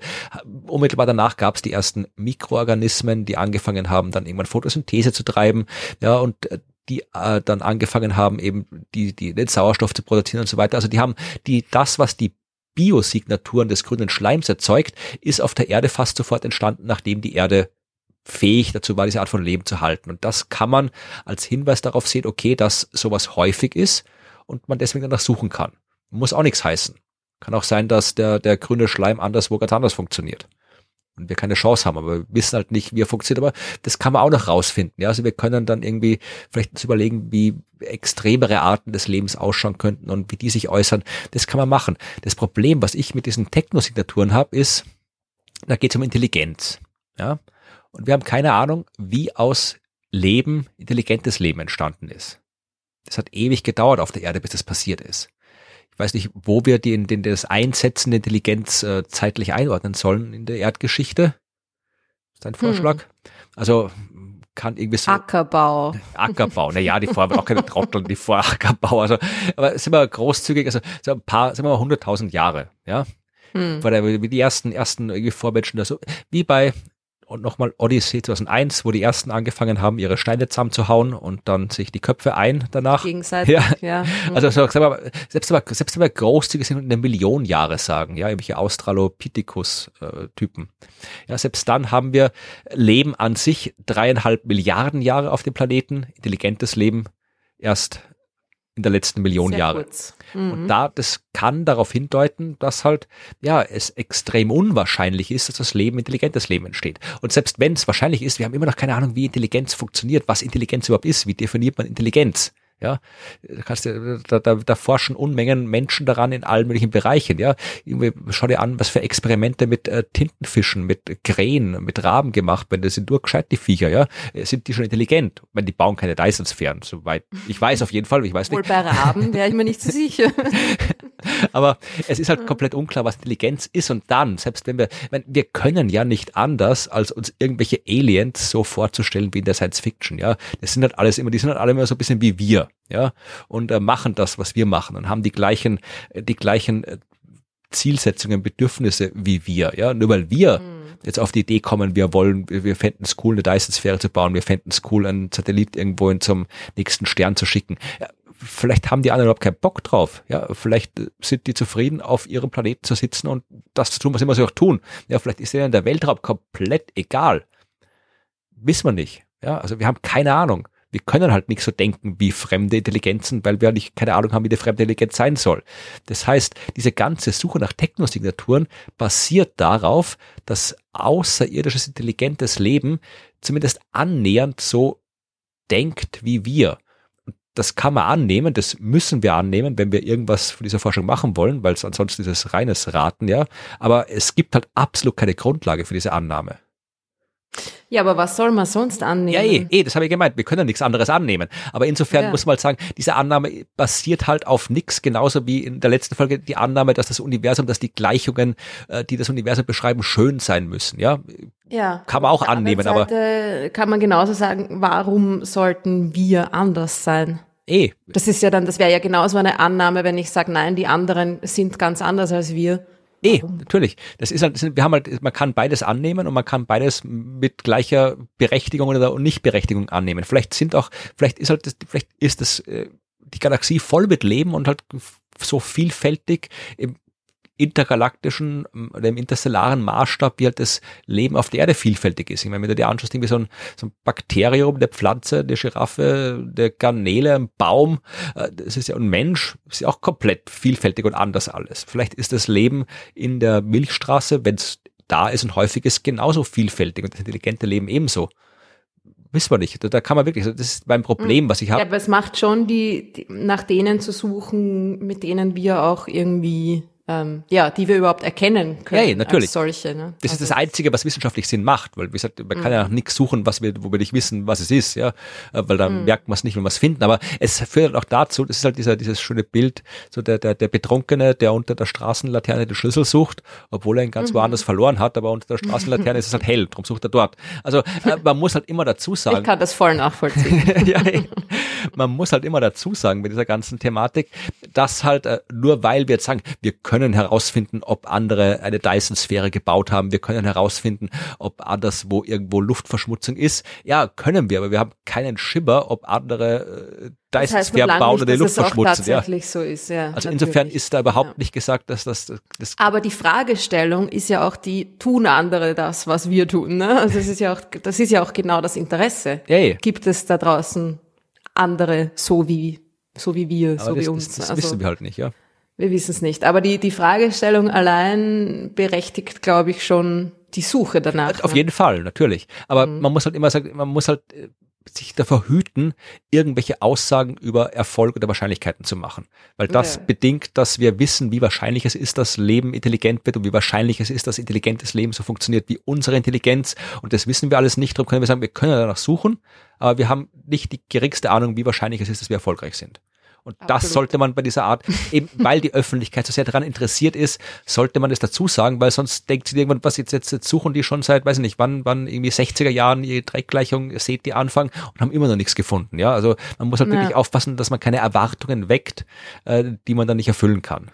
Disclaimer, ja, genau. genau. Äh, gleichzeitig muss man aber vorsichtig sein, dass man nicht zu vorsichtig ist, weil sonst ja, eh. sagen Leute, das macht ja dann überhaupt keinen Sinn. Warum probiert es überhaupt? Wir haben es nicht leicht in der Wissenschaft. Wir haben es nicht leicht. ja, das, das waren meine Geschichten über Technosignaturen. Das ist super. Ich, ich finde das sehr interessant und vor allem auch diese, ähm, also diese Licht-Luftverschmutzungsgeschichte, die man quasi gleichzeitig mit den Biosignaturen untersuchen könnte. Das ist etwas, wo ich mir wirklich vorstellen kann, dass das irgendwie in, weiß ich nicht, 20 Jahren, 15 bis 20 Jahren oder so tatsächlich ähm, gemacht wird oder schon gemacht worden ist und wir da auch schon eine Antwort haben vielleicht. Ne? Das ja. ist ziemlich spannend eigentlich. Ja, dann schickt man, das wieder typisch Menschen. Die ersten Aliens, die wir finden, schickt man eine Botschaft, erst was jetzt, äh, macht so, sofort Recycle und Müll trennen. Ja, so wird's sein. Dauert die Nachricht ein bisschen lang, bis sie dann ankommt, aber hoffentlich finden sie es in der Zwischenzeit selber heraus. So wie wir hoffentlich auch. Genau. Ja, hm. zu dem Thema habe ich auch ein paar Fragen rausgesucht. Ja. Super, her also, damit. Ja, also die erste Frage, ich mal schauen hier, also fangen wir vielleicht mit, äh, welche nehmen wir? Wir nehmen die hier. Äh, die stammt von, von Michael. Michael hat uns gefragt, ähm, warum, das hatten wir vorhin kurz angesprochen, äh, warum geht man so oft von bösen Aliens aus? Wäre die unter Anführungszeichen überlegene Entwicklung nicht auch ein Indiz für friedliche Aliens? Fragt uns Michael und meint wenn wir davon ausgehen, dass halt quasi intelligente Zivilisationen schon länger existieren als wir, wovon man theoretisch ausgehen kann, weil die Sonne ist viereinhalb Milliarden Jahre alt und es gibt sehr viele, sehr viel ältere Sterne. Also hätten theoretisch andere, und wie gesagt, uns Menschen gibt's von den viereinhalb Milliarden Jahren ja auch erst in, in intelligent seit ein paar hunderttausend Jahren. Also es ist nicht unwahrscheinlich, im Rahmen all dessen, was ich vorhin über Wahrscheinlichkeiten gesagt habe, ja, wenn es Intelligenzen gibt und diese funktionieren wie wir, ist es nicht unwahrscheinlich, dass die es schon länger gibt, ja. Also äh, muss jemand, äh, der uns überlegen ist, also den es schon länger gibt, äh, muss, sind die nicht, müssen die nicht friedlicher sein? Oder warum glauben wir so oft, dass die Aliens böse sind? Hm. Naja, ich weiß nicht, könnte man ähm, mal die, die Ureinwohner Amerikas fragen, was sie davon halten. Also ich weiß nicht, es ist halt einfach eine Annahme, die aus unserer eigenen Geschichte entspringt, würde ich sagen, und Gegenwart, also aus unserer Vergangenheit und Gegenwart, weil viel dazugelernt haben wir ja anscheinend noch nicht, oder?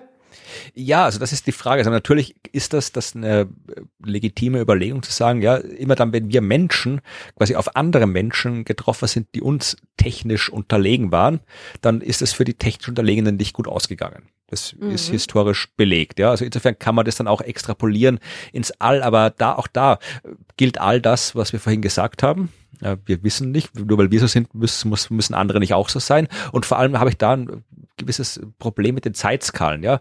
Weil, wie gesagt, wenn du hier jetzt anschaust, wenn jetzt hier so äh, Kolumbus Europa und die amerikanischen Ureinwohner. Ich meine, da war so ein Technologieunterschied von ein paar hundert Jahren Sehr höchstens. Wenig, ja. ja, wenn wir jetzt hm. davon ausgehen, wir haben jetzt hier irgendwelche so klassische Science-Fiction-Szenarien, ja, Aliens, die sind schon eine Million Jahre lang intelligent, ja, und äh, was, wie, wie, was, was, was passiert mit Intelligenz mit uns, wenn wir eine Million Jahre lang noch existieren? Ich meine, da müssen wir, wenn wir eine kontinuierliche Entwicklung nehmen, ja, äh, müssen wir da nicht irgendwie die, die mega quasi, quasi Götter schon sein, ja, oder das ist halt was, wo ich auch sage, da kann man auch wieder, das ist quasi das, das ist unser Wunschdenken dann meistens immer, dass wir sagen, dass die Überlegenen halt auch total nett immer sein müssen und die friedliche Zivilisation, vielleicht sind die auch einfach dann auf einem ganz anderen Level Arschlöcher, ja, das kann auch sein.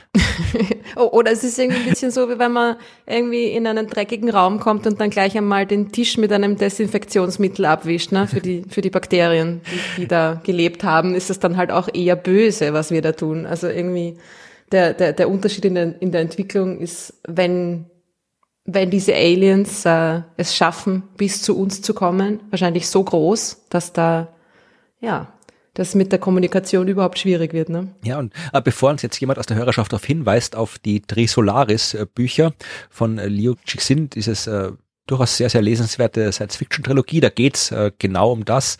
Das hat er da in seinem Buch die dunkle Wald-Hypothese genannt. Also, dass mhm. du davon ausgehen musst, also wenn du davon ausgehst, dass überall intelligente Zivilisationen sind, äh, mit verschiedenen Graden der wechselseitigen technischen Überlegenheit. Ähm, und äh, dann solltest du davon ausgehen, dass die anderen halt äh, ja auch äh, böse sind und dich auslöschen wollen, weil äh, ja, wenn du es nicht tust, dann ist, sind sie es vielleicht und dann bist du halt der Blöde, weil die sind halt dann technisch überlegen. Und ja, ich habe es jetzt nicht gut zusammengefasst, diese dunkle Waldhypothese, aber es, im Wesentlichen geht es darum, du, du, sollst dich so verhalten, wie wenn du durch einen dunklen Wald gehst, ja, der halt voll ja, ja. Mit, mit Raubtieren ist und wenn du da irgendwie jetzt so, so fröhlich pfeifend rumrennst äh, und dir nichts denkst, dann kommt irgendwann ein Raubtier und frisst dich auf, weil das ist, was Raubtiere machen, ja, und die, damit du nicht auch irgendwann zu einer Gefahr wirst, ja, und ähm, deswegen äh, ist da die Hypothese, dass du eben auf der das ganze Buch dann eben auch basiert, und die Handlung passiert, dass du dich möglichst äh, stumm verhalten sollst, ja, also im dunklen Wald, nichts sagen, nichts reden, nichts tun, bevor irgendwer merkt, dass du da bist. Genau, ja. und darum haben wir ja auch quasi aufgehört, Signale in den Weltraum zu senden. Ja, nein, das stimmt nicht. Also Weil es ein großer dunkler Wald ist. Deswegen haben wir nicht ja. aufgehört. Also wir haben aus vielen Gründen aufgehört. Also äh, ich glaube, da hätte es ja mal irgendwie einen Beschluss der Menschheit geben müssen. Kann mir jetzt keiner daran hindern, ein großes Teleskop zu bauen und was auch immer rauszuschicken ins Weltall. Da gibt es ja keine Gesetze darüber. Naja, Gesetze gibt's nicht, aber es gibt eine, eine, eine, eine Überlegung der internationalen Gemeinschaft, das jetzt besser zu unterlassen. Ja, aber, aber ist aber ja, aber gibt's die wirklich? Also ich weiß, dass es einzelne hey, Leute ich gibt. Ich habe da mal einen Vortrag gehört von, ich weiß nicht mehr, wer es war, es ist schon sehr lang her, aber es war ein weißer älterer Mann und äh, irgendein Official von, ähm, weiß ich nicht, SETI, keine Ahnung. Und der gemeint hat, dass sie sich damals wirklich überlegt haben, da ging es eben genau um das Thema, und er hat irgendwie gemeint, dass sie sich damals tatsächlich überlegt haben, hm, naja, vielleicht machen wir das jetzt lieber nicht noch einmal, weil wer weiß, wer dann antwortet. Ja, also ich, ich weiß, dass es viele Leute gibt, oder die sich sowas überlegt haben. Also Stephen Hawking war ja auch einer von denen, die immer wieder gesagt haben, dass, dass die Kommunikation, dass wir nicht zu laut ins All hinaus rufen sollten, genau aus diesen Gründen. Mhm. Und äh, aber kann mich täuschen. Also wenn, wenn, äh, wenn ihr mehr wisst, sagt uns Bescheid oder wenn du noch was findest, äh, sag mir Bescheid, dann tue ich es noch in die Show Notes. Ähm, aber mhm. meines Wissens gibt es keines nicht so jetzt wie die Beschlüsse der Internationalen Astronomischen Union, dass jetzt Pluto kein Planet mehr ist, offiziell. Also so einen Beschluss gibt es meines Wissens nach nicht. Also ich glaub, mich ganz mich so hat keiner gefragt. Ja? ist es dann doch nicht. ich, ich, war nicht dabei. Mich hat keiner gefragt. Aber und, das ist halt, ja, auch da glaube, wir können wirklich nur, das hängt wieder davon ab, wie wir, was wir spek äh, äh, spekulieren, ja, weil wir wissen ja nicht mal, was wir, wie wir uns verhalten. Also wir, wir halten uns ja auch für nett und sind meistens nicht nett, also jetzt als Spezies gegenüber anderen, ja. Also ich habe keine Ahnung, wie wir auch nur annähernd realistisch einschätzen sollten, ob Aliens jetzt gut oder böse sind. Man, kann ja auch sein, dass diese Kategorien für die überhaupt keine Relevanz haben. Mhm. Gut und böse. Dass die ganz andere Kategorien haben. Wie wir wissen es halt nicht. Schön und schier vielleicht. genau. Das erste, was die Aliens machen, wenn sie laden, sagen, ihr seid aber schier. Das kann gut Wir sein. wollten ne? euch aufnehmen in die Galaktik, aber das geht ja nicht aus bei euch. Das So? Zu schier. ja, ähm, ja, das war die Frage von ähm. Michael. Ja, tut uns leid, wir können nicht mehr antworten als das. Wir wissen es nicht. Und ähm, die Antwort wird vermutlich auch die sein, die wir Johannes geben, ja, weil auch Johannes hat uns gefragt. Ähm, äh, da ging es um die Reisegeschwindigkeit, weil wir haben jetzt hauptsächlich über die Ferndetektion gesprochen, ja, die Suche nach Technosignaturen, aber er hat quasi eine klassische Frage gestellt, ja, die Aliens, die halt kommen und landen, ja, oder halt irgendwo die Erde aus, der, aus dem Umlaufbahn untersuchen, ja, äh, und hat darauf hingewiesen, dass die, zwischen den Sternen viel Platz ist, können uns Aliens überhaupt erreichen, ja. Allein um in die Nähe von Lichtgeschwindigkeit zu kommen, bräuchte man fast unendlich viel Energie. Ist äh, die Angst, dass es einen Kontakt gibt oder halt auch die Hoffnung, das habe jetzt ich dazu gesagt, also er hat die Angst des Kontakts geschrieben, ich nehme die Hoffnung auch, weil wir wissen es nicht, äh, auf, allein aufgrund der Entfernung nicht schon unbegründet, ja, weil es müssten die Aliens dazu bereit sein, ja irgendwie 100 oder 1000 Jahre in ein Raumschiff zu steigen und uns zu erreichen. Das fragt er. Und Ja, ähnliche Antwort. Ne? Also vielleicht auch dann sich an, an, an der Hoffnung oder dem Wunsch der Menschheit äh, orientieren. Wir wollen da ja hinaus, ne? Also wenn man nur die, die Anzahl an Science-Fiction-Filmen sich anschaut zu diesem Thema mit ähm, ja, interstellaren Reisen und, und Bevölkerung des Weltraums. Äh, also ich glaube, dass das schon irgendwie auch so, we- wenn diese, wenn diese Aliens den, den Weltraum erforschen, so wie wir, und eine gewisse Neugierde besitzen, was da draußen so ist, dann werden sie da auch irgendwie hinfliegen wollen, so wie wir es auch tun. Ja. ja. Im Prinzip ja, aber dann, äh, das, das, das stimme ich dir absolut zu. Also auch hier, hier wieder Neugier ist eine menschliche Eigenschaft. Keine Ahnung, ob die andere auch haben. Aber was ich halt da wenn man davon ausgeht, das ist was, wo man vielleicht noch ein bisschen eher davon ausgehen kann, als von der Synchronizität von, das, von Konzepten wie schön oder gut oder böse oder neugierig. Aber äh, Zeit muss zumindest, Zeit ist zumindest etwas, was, was universal ist. Ja, also Zeit funktioniert anderswo genauso. Und wenn wir davon ausgehen, dass wir jetzt keine Aliens haben, die auf Zeitskalen leben, die komplett anders sind als unsere, wovon man auch nicht ausgeben muss. Kann auch sein, dass es Aliens gibt, die auf, der, der, die halt irgendwie 10.000 Jahre lang leben oder 10 Sekunden lang leben und dann halt komplett andere Zeitbegriffe haben, ja. Aber gehen wir mal davon aus, dass das so ähnlich ist wie bei uns. Dann ist es halt tatsächlich ein Aufwand. Wenn ich, wenn ich jetzt mit den Aufwand mache, ja, dann ist es ein Aufwand, von einem Stern zum anderen zu fliegen. Ein Ressourcenaufwand und ein Zeitaufwand, ja.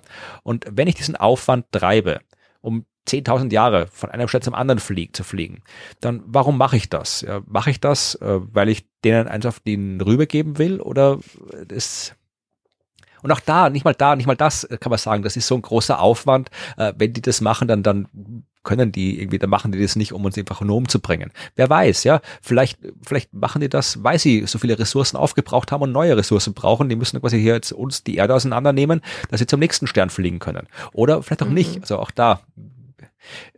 Ich, der, der, die Entfernung ist einer der vielen Gründe dafür, dass man nicht mit Regenverkehr zwischen den Sternen rechnen sollte, aber jetzt nicht unbedingt ein Indiz dafür, dass Aliens gut oder böse sind, würde ich sagen. ja. Wir wissen es nicht. Dann eine Frage, wo man vielleicht ein bisschen mehr weiß, geht es nicht ganz so viel um Aliens, es geht um, obwohl na, es geht nicht um Aliens, es geht um Elon Musk. Mein Liebling, ja. Ja, und da äh, eine ganz kurze äh, Frage mit kurzer Antwort. Wir wissen, dass Elon Musk, äh, genauso wie diverse andere sehr reiche Leute, damit beschäftigt ist, Satelliten an den Himmel zu pappen, ähm, um ein globales Satelliten-Internet-Netzwerk aufzubauen.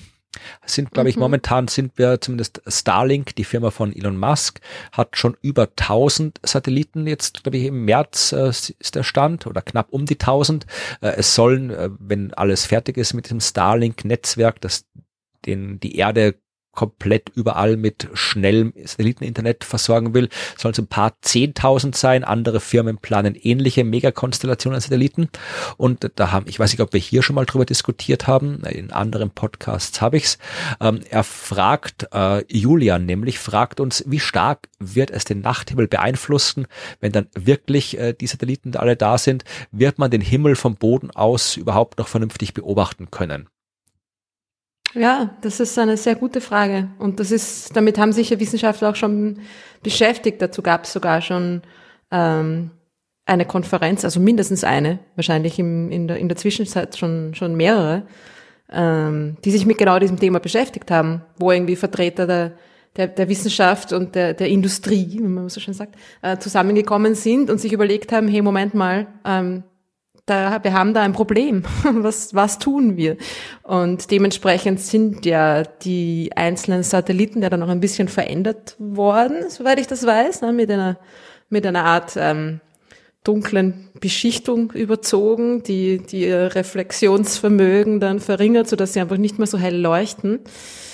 Aber ähm, ja, dieses, dieses äh, weltumspannende Netzwerk ist natürlich ein Problem für die professionelle Astronomie. Ja, in dem Fall gab es tatsächlich äh, eine Resolution der Internationalen Astronomischen Union, wenn ich mich nicht täusche. Ähm, genau, gab's ja. Äh, die hat das besorgniserregend genannt, ja. Also die mhm. offizielle Standesvertretung der Astronomie. Ähm, ich wollte eigentlich gar nicht lang darauf antworten, äh, weil Starlink aktuell gerade viel in den Medien ist, weil man mittlerweile, glaube ich, in den USA und Kanada, ich weiß es nicht, kann man auf jeden Fall jetzt schon Starlink kaufen. Also du kannst, das, das, die haben schon so viel drauf, dass das funktioniert. Du kannst jetzt schon Internet kaufen, dir dafür. Für 90 Dollar im Monat, glaube ich. Was ein bisschen äh, den, den äh, Claim widerspricht, dass sie das machen, um das Internet auch den Leuten zur Verfügung zu stellen in Afrika genau. und so weiter, wo sie jetzt keins haben, weil die können sich das ehrlich eher nicht leisten. Aber ähm, es gibt dafür, also, weil wegen dieser Markteinführung äh, gab es jetzt einige Berichte. Ich verlinke einen Podcast dazu, wo das schön, sehr, sehr schön dargestellt ist vom äh, Deutschlandfunk, wenn ich mich nicht täusche, oder war es der WDR, einer von beiden auf jeden Fall. Ähm, da hat äh, Karl Urban, hat das da äh, erklärt, er hat auch viele Interviews geführt, der hat auch eben genau, wie du gerade gesagt hast, mit den Leuten gesprochen, die dann eben, denen aufgefallen ist, das ist schlecht für die Astronomie und die dann eben Starlink äh, kontaktiert haben und gesagt, hier, ihr müsst aber was äh, anders bauen, die Satelliten und so. Und äh, das ist sehr interessant, was da passiert. Und ich bin auch interviewt worden vor kurzem. Ich weiß noch nicht wann und wo das gesendet wird. Ich glaube, das wird im WDR gesendet. Wenn das dann schon raus ist, verlinke ich es auch. Also es ist ein Problem. Es ist jetzt nicht so sehr ein Problem äh, für, wenn, wenn sich alle an das halten, äh, was Starlink jetzt gemacht hat, nämlich die Satelliten ein bisschen dunkler zu machen, äh, dann ähm, sieht man mit freiem Auge die vom Boden aus eher wenig. Ja, dann wird der Anblick halbwegs gleich bleiben, aber für die Wissenschaft natürlich nicht. Die, für die bleibt es weiter problematisch das wird dazu führen, wir können weiter Forschung machen, aber halt äh, die Forschung wird ein bisschen komplizierter. Man kann nicht mehr so einfach beobachten, man muss äh, sehr viel mehr der Software nachbearbeiten, es kostet mehr Geld, es braucht mehr Personal, also es und vor allem es muss ja nicht gesagt, dass alle quasi dann so nett sind wie wie Elon Musk und Starlink und ihre Satelliten modifizieren, weil wenn wenn äh, es, die sind auch nicht die einzigen, die das machen, ja China wird mit Sicherheit auch, ich glaube, die machen sogar schon auch solche eigenen mhm. Megakonstellationen. Wer weiß, wer das noch alles macht. Und dann die sagen halt, ist egal, kostet Geld, die zu modifizieren. Machen wir nicht. Euer Problem. Also äh, da, da, das, nur weil Starlink sich in der Sache ein bisschen gesprächsbereit zeigt, heißt es nicht, dass die Zukunft da rosig wird, was das angeht. Ja. Ja, also wie gesagt, ich verlinke äh, die Hörtipps, aber es ist, äh, es ist nicht unproblematisch. Vor allem eben, weil ja, äh, der Weltraum ist eine Ressource, die einerseits eine Ressource für all die Sachen, für die wir Satelliten brauchen, also Kommunikation, Erdbeobachtung und so weiter, aber halt auch ja eine, eine Ressource für für Fantasie, für Kultur und da müssen wir irgendwie einen Kompromiss finden. Wir brauchen, Absolut. Wir brauchen auch Naturschutzgebiete am Himmel, so wie wir auf der Erde auch mal drauf gekommen mhm. sind. Es ist nicht praktikabel, überall alles äh, auszubeuten, was wir ausbeuten können. Äh, das müssen wir am Himmel irgendwie auch haben. Nur weil er da ist, heißt das nicht, dass wir da machen können, was wir wollen. Und mit dieser deprimierenden Aussicht komme ich zur letzten Frage. Äh, und du wirst gleich sehen, warum. Äh, dass ich habe jetzt, äh, weil wir wirklich schon viele Fragen äh, bekommen haben und wie immer äh, nicht alle beantworten können, habe ich mal geschaut, was die älteste unbeantwortete Frage in unserem Postfach ist. Ui. Und die stammt von 30. Juni 2020 und mhm. äh, kommt von äh, Silava.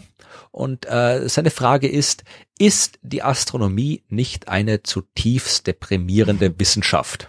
Mhm. Und er, er hat kann mich erinnern, das ist eine, war eine sehr lange beschriebene ja, ja, also ich lese schöne jetzt, Frage. lese jetzt ja. nicht alles mhm. vor, also er sagt halt irgendwie, ja, also weil er sagt, man kann, man kann sich zwar alles anschauen, aber nicht hinfliegen, ja, äh, man kann zum Mond fliegen, aber nicht irgendwo außerhalb des Sonnensystems.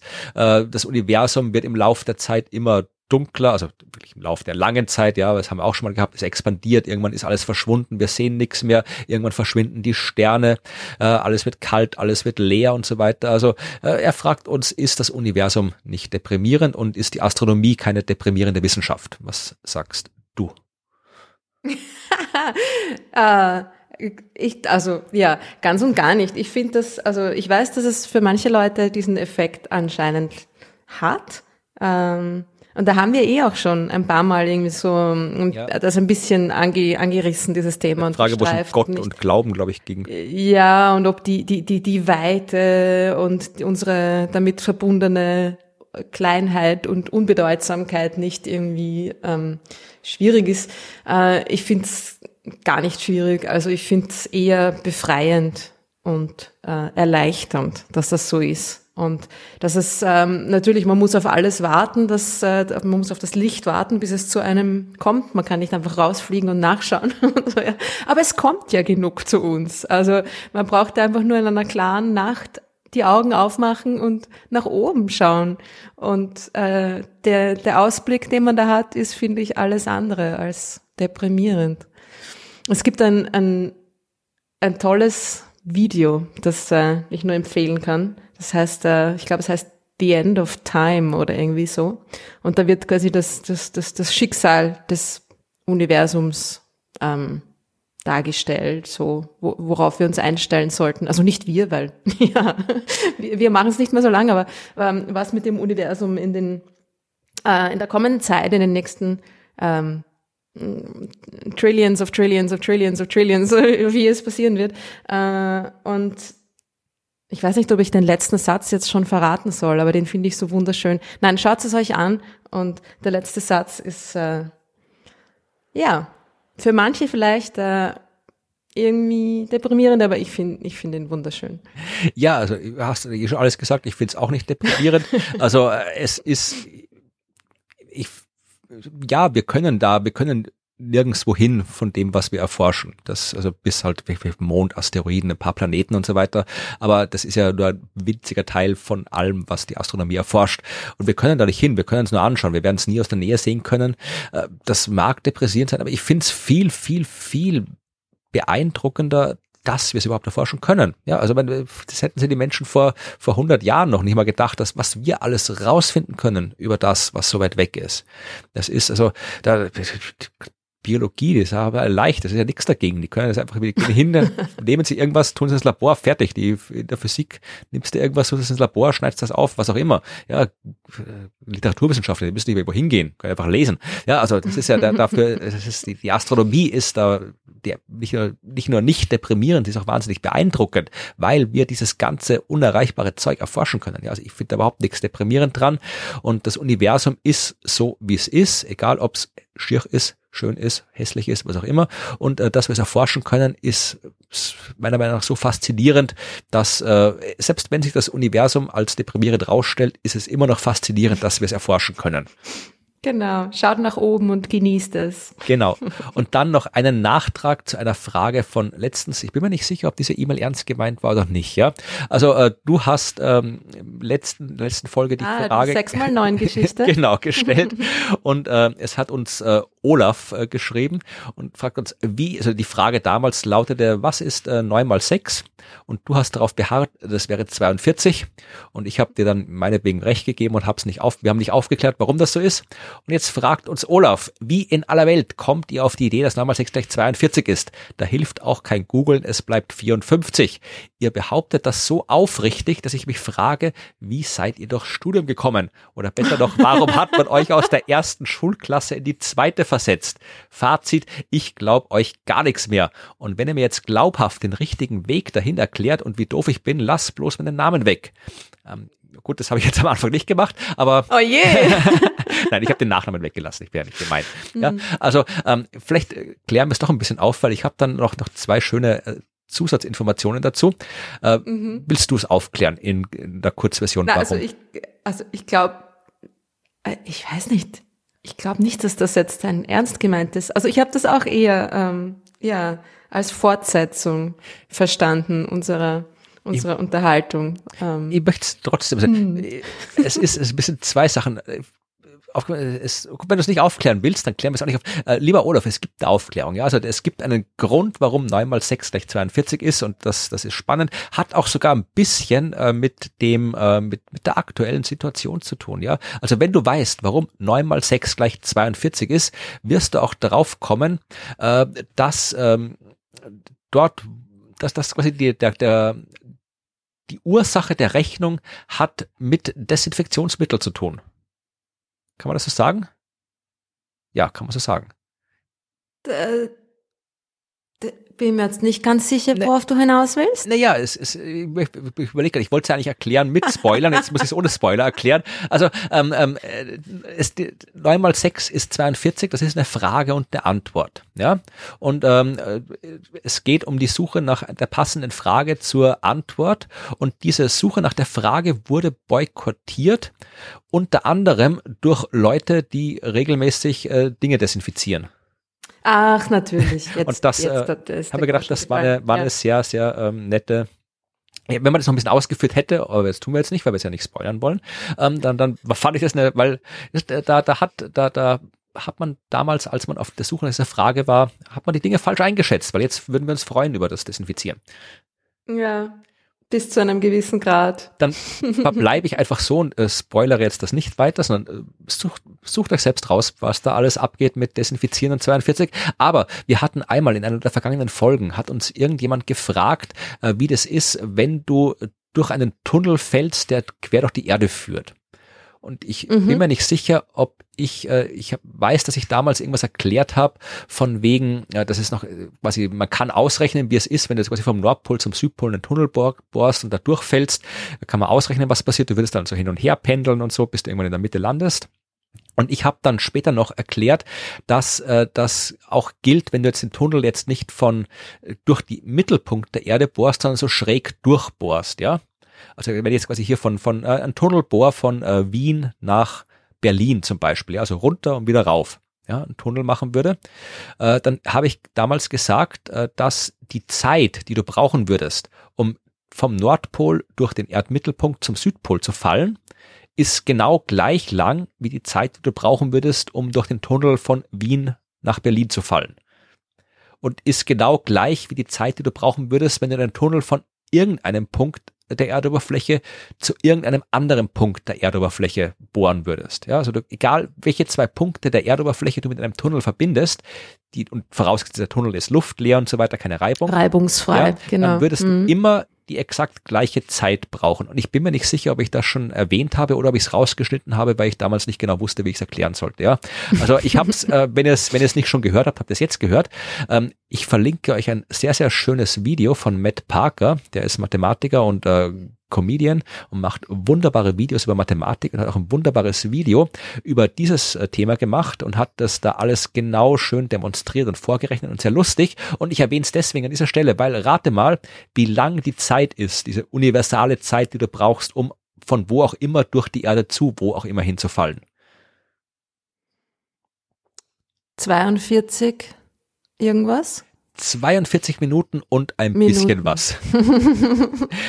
es ist, Sehr ist, schön. ist tatsächlich so, dass diese Zeit nur von der Dichte der Erde abhängt. Man kann sich das überlegen. Also wenn ich durch die, durch die Erdmittelpunkt fall, ja, dann ist es eine lange Strecke und da ist viel Masse. Ich habe viel Zeit, um zu beschleunigen. Ich werde sehr schnell. Ja, deswegen bin mhm. ich da in 42 mhm. Minuten durch. Wenn ich jetzt einen Tunnel baue, der so flach in die Erde reingeht und flach wieder rausgeht, dann ist der vielleicht kürzer, aber halt ich komme nicht so nah an den Mittelpunkt ran. Ich habe nicht so viel Zeit zum Beschleunigen. Ja, die Strecke ist kürzer und ich bin dementsprechend langsamer. Und am Ende kommt es immer genau auf die gleiche Zeit raus, weil sich das alles rauskürzen. Das Einzige, was übrig bleibt, ist die Dichte der Erde. Okay. Also die mittlere Dichte der Erde. Ja, darum kommt man immer, also es hat schon seine Richtigkeit, Olaf mit 42. ja. ja, das waren die Fragen, die ich rausgesucht habe. Ja, super. Ja, Vielen Dank für eure Fragen. Ja, wenn ihr noch mehr Fragen habt, dann schickt sie uns an fragen@dasuniversum.at. Da werden sie alle gesammelt, sie werden alle gelesen und früher oder später und langsam abgearbeitet. werden sie auch beantwortet, ja. Auch, also ihr habt gesehen, wir haben auch Fragen beantwortet, die lange, lange Zeit zurückliegen. Ihr müsst nicht böse sein, äh, wenn ihr uns äh, Fragen geschickt habt und sie noch nicht beantwortet worden. Irgendwann werden sie beantwortet. Ähm, und äh, schickt, also ihr könnt uns, wenn ihr was dringend beantwortet haben wollt, dann schreibt uns, es ist dringend, dann schauen wir, ob wir da was machen können. Ansonsten schickt uns die Fragen, Kommentare und anderes, schickt uns an hello at dasuniversum.at, da kriegen wir es auch. Und äh, wir freuen uns, wenn ihr das macht und uns sagt, wie wir unseren Podcast äh, machen, was ihr davon haltet. Wir freuen uns auch, wenn ihr uns sagt, welche Wörter ihr nicht verstanden habt. Könnt ihr uns gerne weiterhin schreiben. Wir tun unser Bestes, äh, das äh, entsprechend zu machen. Also wir freuen uns über alle Kommentare, wir freuen uns über alle Bewertungen bei allen Plattformen. Die sind wichtig. Man glaubt immer, die sind nicht wichtig, aber diese Bewertungen sind wichtig äh, für die Sichtbarkeit. Dann werden wir in den Algorithmen, in den unverständlichen Eingeweiden der Algorithmen, die werden uns dann ein bisschen höher platzieren und da können noch mehr Leute was vom Universum hören. Also bewertet uns, das freut uns. Und ja, äh, gebt uns Geld, freut uns auch. Um ein bisschen direkt, direkt auf die Spenden überzuleiten. Ja, also natürlich, wie gesagt, äh, die einzige Einnahmequelle dieses Podcasts ist das, was ihr uns freiwillig äh, zukommen lasst. Davon wird alles, was in diesem Podcast passiert, finanziert. Und deswegen freuen wir uns immer, wenn ihr das tut. Es haben das auch wieder einige getan seit der letzten Folge. Und zwar haben uns per PayPal Geld überwiesen äh, Tobias. Und Tobias sage ich gleich nochmal Danke, weil Tobias hat mir auch zu äh, neuen Kreidegloben verholfen. Ah. Ich habe hm. ja ein Instagram-Projekt laufen, äh, wo ich äh, Sternbilder äh, erzähle, Geschichten über Sternbilder, astronomische Informationen über Sternbilder und die Sternbilder male ich an einen Himmelsglobus aus Kreide. Den gab's äh, nur bei Ikea und äh, mittlerweile gab's gibt's sie nur noch beim deutschen Ikea und ich wohne jetzt in Österreich und äh, habe Probleme, was in Deutschland einzukaufen, weil Pandemie und schicken tut der deutsche Ikea auch nichts. Aber äh, es waren äh, Tobias war so nett und hat mir ähm, zwei Kreidegloben beim deutschen Ikea besorgt und schickt sie mir. Vielleicht bin ich, wenn du einen haben möchtest, vielleicht gebe ich den ab, mal schauen. Aber äh, danke Tobias für deine Spende und für deine Sachspende. Dann hat uns auch noch per PayPal unterstützt Ruth. Ja, also jetzt nicht du, ähm, sondern eine andere Ruth. Stefan hat uns was überwiesen, Johannes, Christian, Jens, Edgar hat uns was überwiesen, vielen Dank. Matthias Wiebke hat uns Geld gegeben, Daniel, Kai, Ralf, Michael und Frank. Ja, keiner von den Franks, die wir bis jetzt erwähnt haben in der Folge, also weder Dyson noch der, ähm, der sowieso der, der Freeman, Freeman heißt, heißt, ja, und auch nicht der Drake, aber in dem Fall ein anderer Frank hat uns mit Geld bedacht. Vielen Dank. Äh, Vielen Dank euch allen. Ja, äh, bei äh, Steady, wo man uns quasi per Abo oh, regelmäßig äh, Geld äh, zukommen lassen kann, was uns dann natürlich freut, weil regelmäßiges Geld ist Geld, mit dem man gut planen kann. Äh, die Erweiterungsmöglichkeiten des Podcasts, da haben uns Randy und Christina, nee, Christian, Entschuldigung, mein Gott, Christian, ich habe es falsch gelesen. Randy und Christian lassen uns regelmäßig Geld zukommen und bei Patreon lassen uns, da gibt's auch das Abo-Modell, Anja, Julian und Jan Geld zu kommen. Ganz, ganz vielen Dank für die Spenden. Das freut uns sehr. Vielen, vielen Dank. Womit wir am Schluss angekommen sind, äh, nämlich dem äh, anzukündigenden Dingen. Hast du was anzukündigen? Nein. Nichts. Ja, ich äh, auch nicht wirklich. Also es, wie gesagt, alles, was an Veranstaltungen normalerweise stattfinden würde, findet immer noch nicht statt, weswegen es nur Dinge gibt, äh, für die keine persönliche Anwesenheit äh, nötig ist. Wir haben in der letzten Folge von unseren Fernsehaktivitäten erzählt. Äh, die gibt's immer noch, also die Folgen mhm. der Science Busters, wo ich auf der Bühne stehe mit meinen Kolleginnen und Kollegen und Ruth äh, für die Requisite gesorgt hat und äh, Teil des Publikums ist, weil auch das Publikum das handverlesene genau, Publikums, ja. da gibt's ja auch nur sehr wenig. Also äh, die Folgen, wo ihr dann äh, mich äh, zum Teil auf der Bühne sehen könnt und Ruth im Publikum und Ruths mich verwirrt reinschauen. Ja, und Ruths ja. Requisitenschöpfungen äh, auf der Bühne sehen könnt. Die laufen weiterhin im Fernsehen, immer mittwochs. Ich glaube, jetzt fällt mal eine Folge aus mittwochs, weil wieder Fußball ist und da muss immer alles ausfallen. Ja, aber äh, ansonsten kann man es aktuell gestern, äh, beziehungsweise letzte Woche, wenn ihr es hört, äh, lief die Folge, wo äh, Helmut Jungwirth und Elisabeth Oberzaucher das alte Thema Hund versus Katze äh, ausgetragen haben, weil Elisabeth Elisabeth äh, Katzenbesitzerin ist und Helmut Hundebesitzer. Mit Hund, der auch in der Sendung aufgetaucht ist. Also wenn ihr Wissenschaftlerinnen, Wissenschaftler und Hunde sehen wollt, dann schaut euch die äh, Folge noch in der TV-Thek an. Das ist auch aus dem Ausland möglich, müsste nicht in Österreich sein. Verlinke ich auch noch. Und ansonsten gibt's neue Folgen mit neuen Themen, mit äh, neuen Wissenschaftlerinnen und Wissenschaftlern. Ich glaube noch bis, bis äh, so April, Anfang Mai, glaube ich, laufen die Folgen noch. Und dann im Herbst kommt dann die nächste Staffel. Das könnt ihr sehen. Und äh, bis dahin könnt ihr auch noch den Science Buster Podcast hören. Den ah, gibt's, jetzt, den jetzt schon? Den gibt's auch, ja, ja, nachdem, hat ah. keine, keine zwei, drei Jahre gedauert, nachdem ich mal gesagt habe, wir sollten mal einen Podcast machen, bis dann die anderen auch überzeugt waren, dass es gut ist, einen Podcast zu machen und bis dann auch die, äh, die technische Einschulung soweit gediehen war, dass ein Podcast gemacht werden konnte. Aber jetzt ist er da. Die erste Folge ist veröffentlicht worden. Ähm, Coole Sache. Die äh, erste Folge, die ähm, es ist mit äh, Martin Puntigam, der das immer moderiert, und Martin Moder, der in der ersten Folge dann natürlich über das aktuelle Thema Corona äh, gesprochen hat, aber auch über äh, das Thema Kunstfleisch, ja, also Fleisch, das nie äh, ein Tier gesehen hat, sondern in einem Labor gezüchtet worden ist, was ich recht spannend finde für Menschen, die keine Tiere essen wollen, äh, aber dann halt tatsächlich äh, das nicht wegen des Geschmacks tun, sondern wegen der Tiere tun, ähm, kann man dann eben auch Fleisch essen. Oder das schmeckt wie Fleisch, aber dem Klima. Hm. Das ist auch ein guter Grund, natürlich, ja, aber auch da ist das Laborfleisch äh, dem Tierfleisch deutlich überlegen. Also das wäre natürlich schon hm. sinnvoll, das zu machen. Und wir haben deswegen darüber geredet, weil in Shanghai jetzt tatsächlich dieses Laborfleisch das erste Mal im Handel, im Verkauf zugelassen ist. Also da kann man es wirklich schon essen. Und ich finde es interessant. Also ich fände, dass das äh, wäre die Kronenzeitung, also der österreichische Boulevard, das österreichische Pendant zur Bildzeitung, fährt zwar eine Kampagne, die nennen das irgendwie Laborgammelfleisch und lassen sich da irgendwie die ganzen Bauernbünde und Landwirtschafts irgendwas kommen dazu Wort und erzählen, wie schrecklich das ist, dass dieses fiese Fleisch gemacht wird gegen das gute österreichische Tierfleisch von den beiden.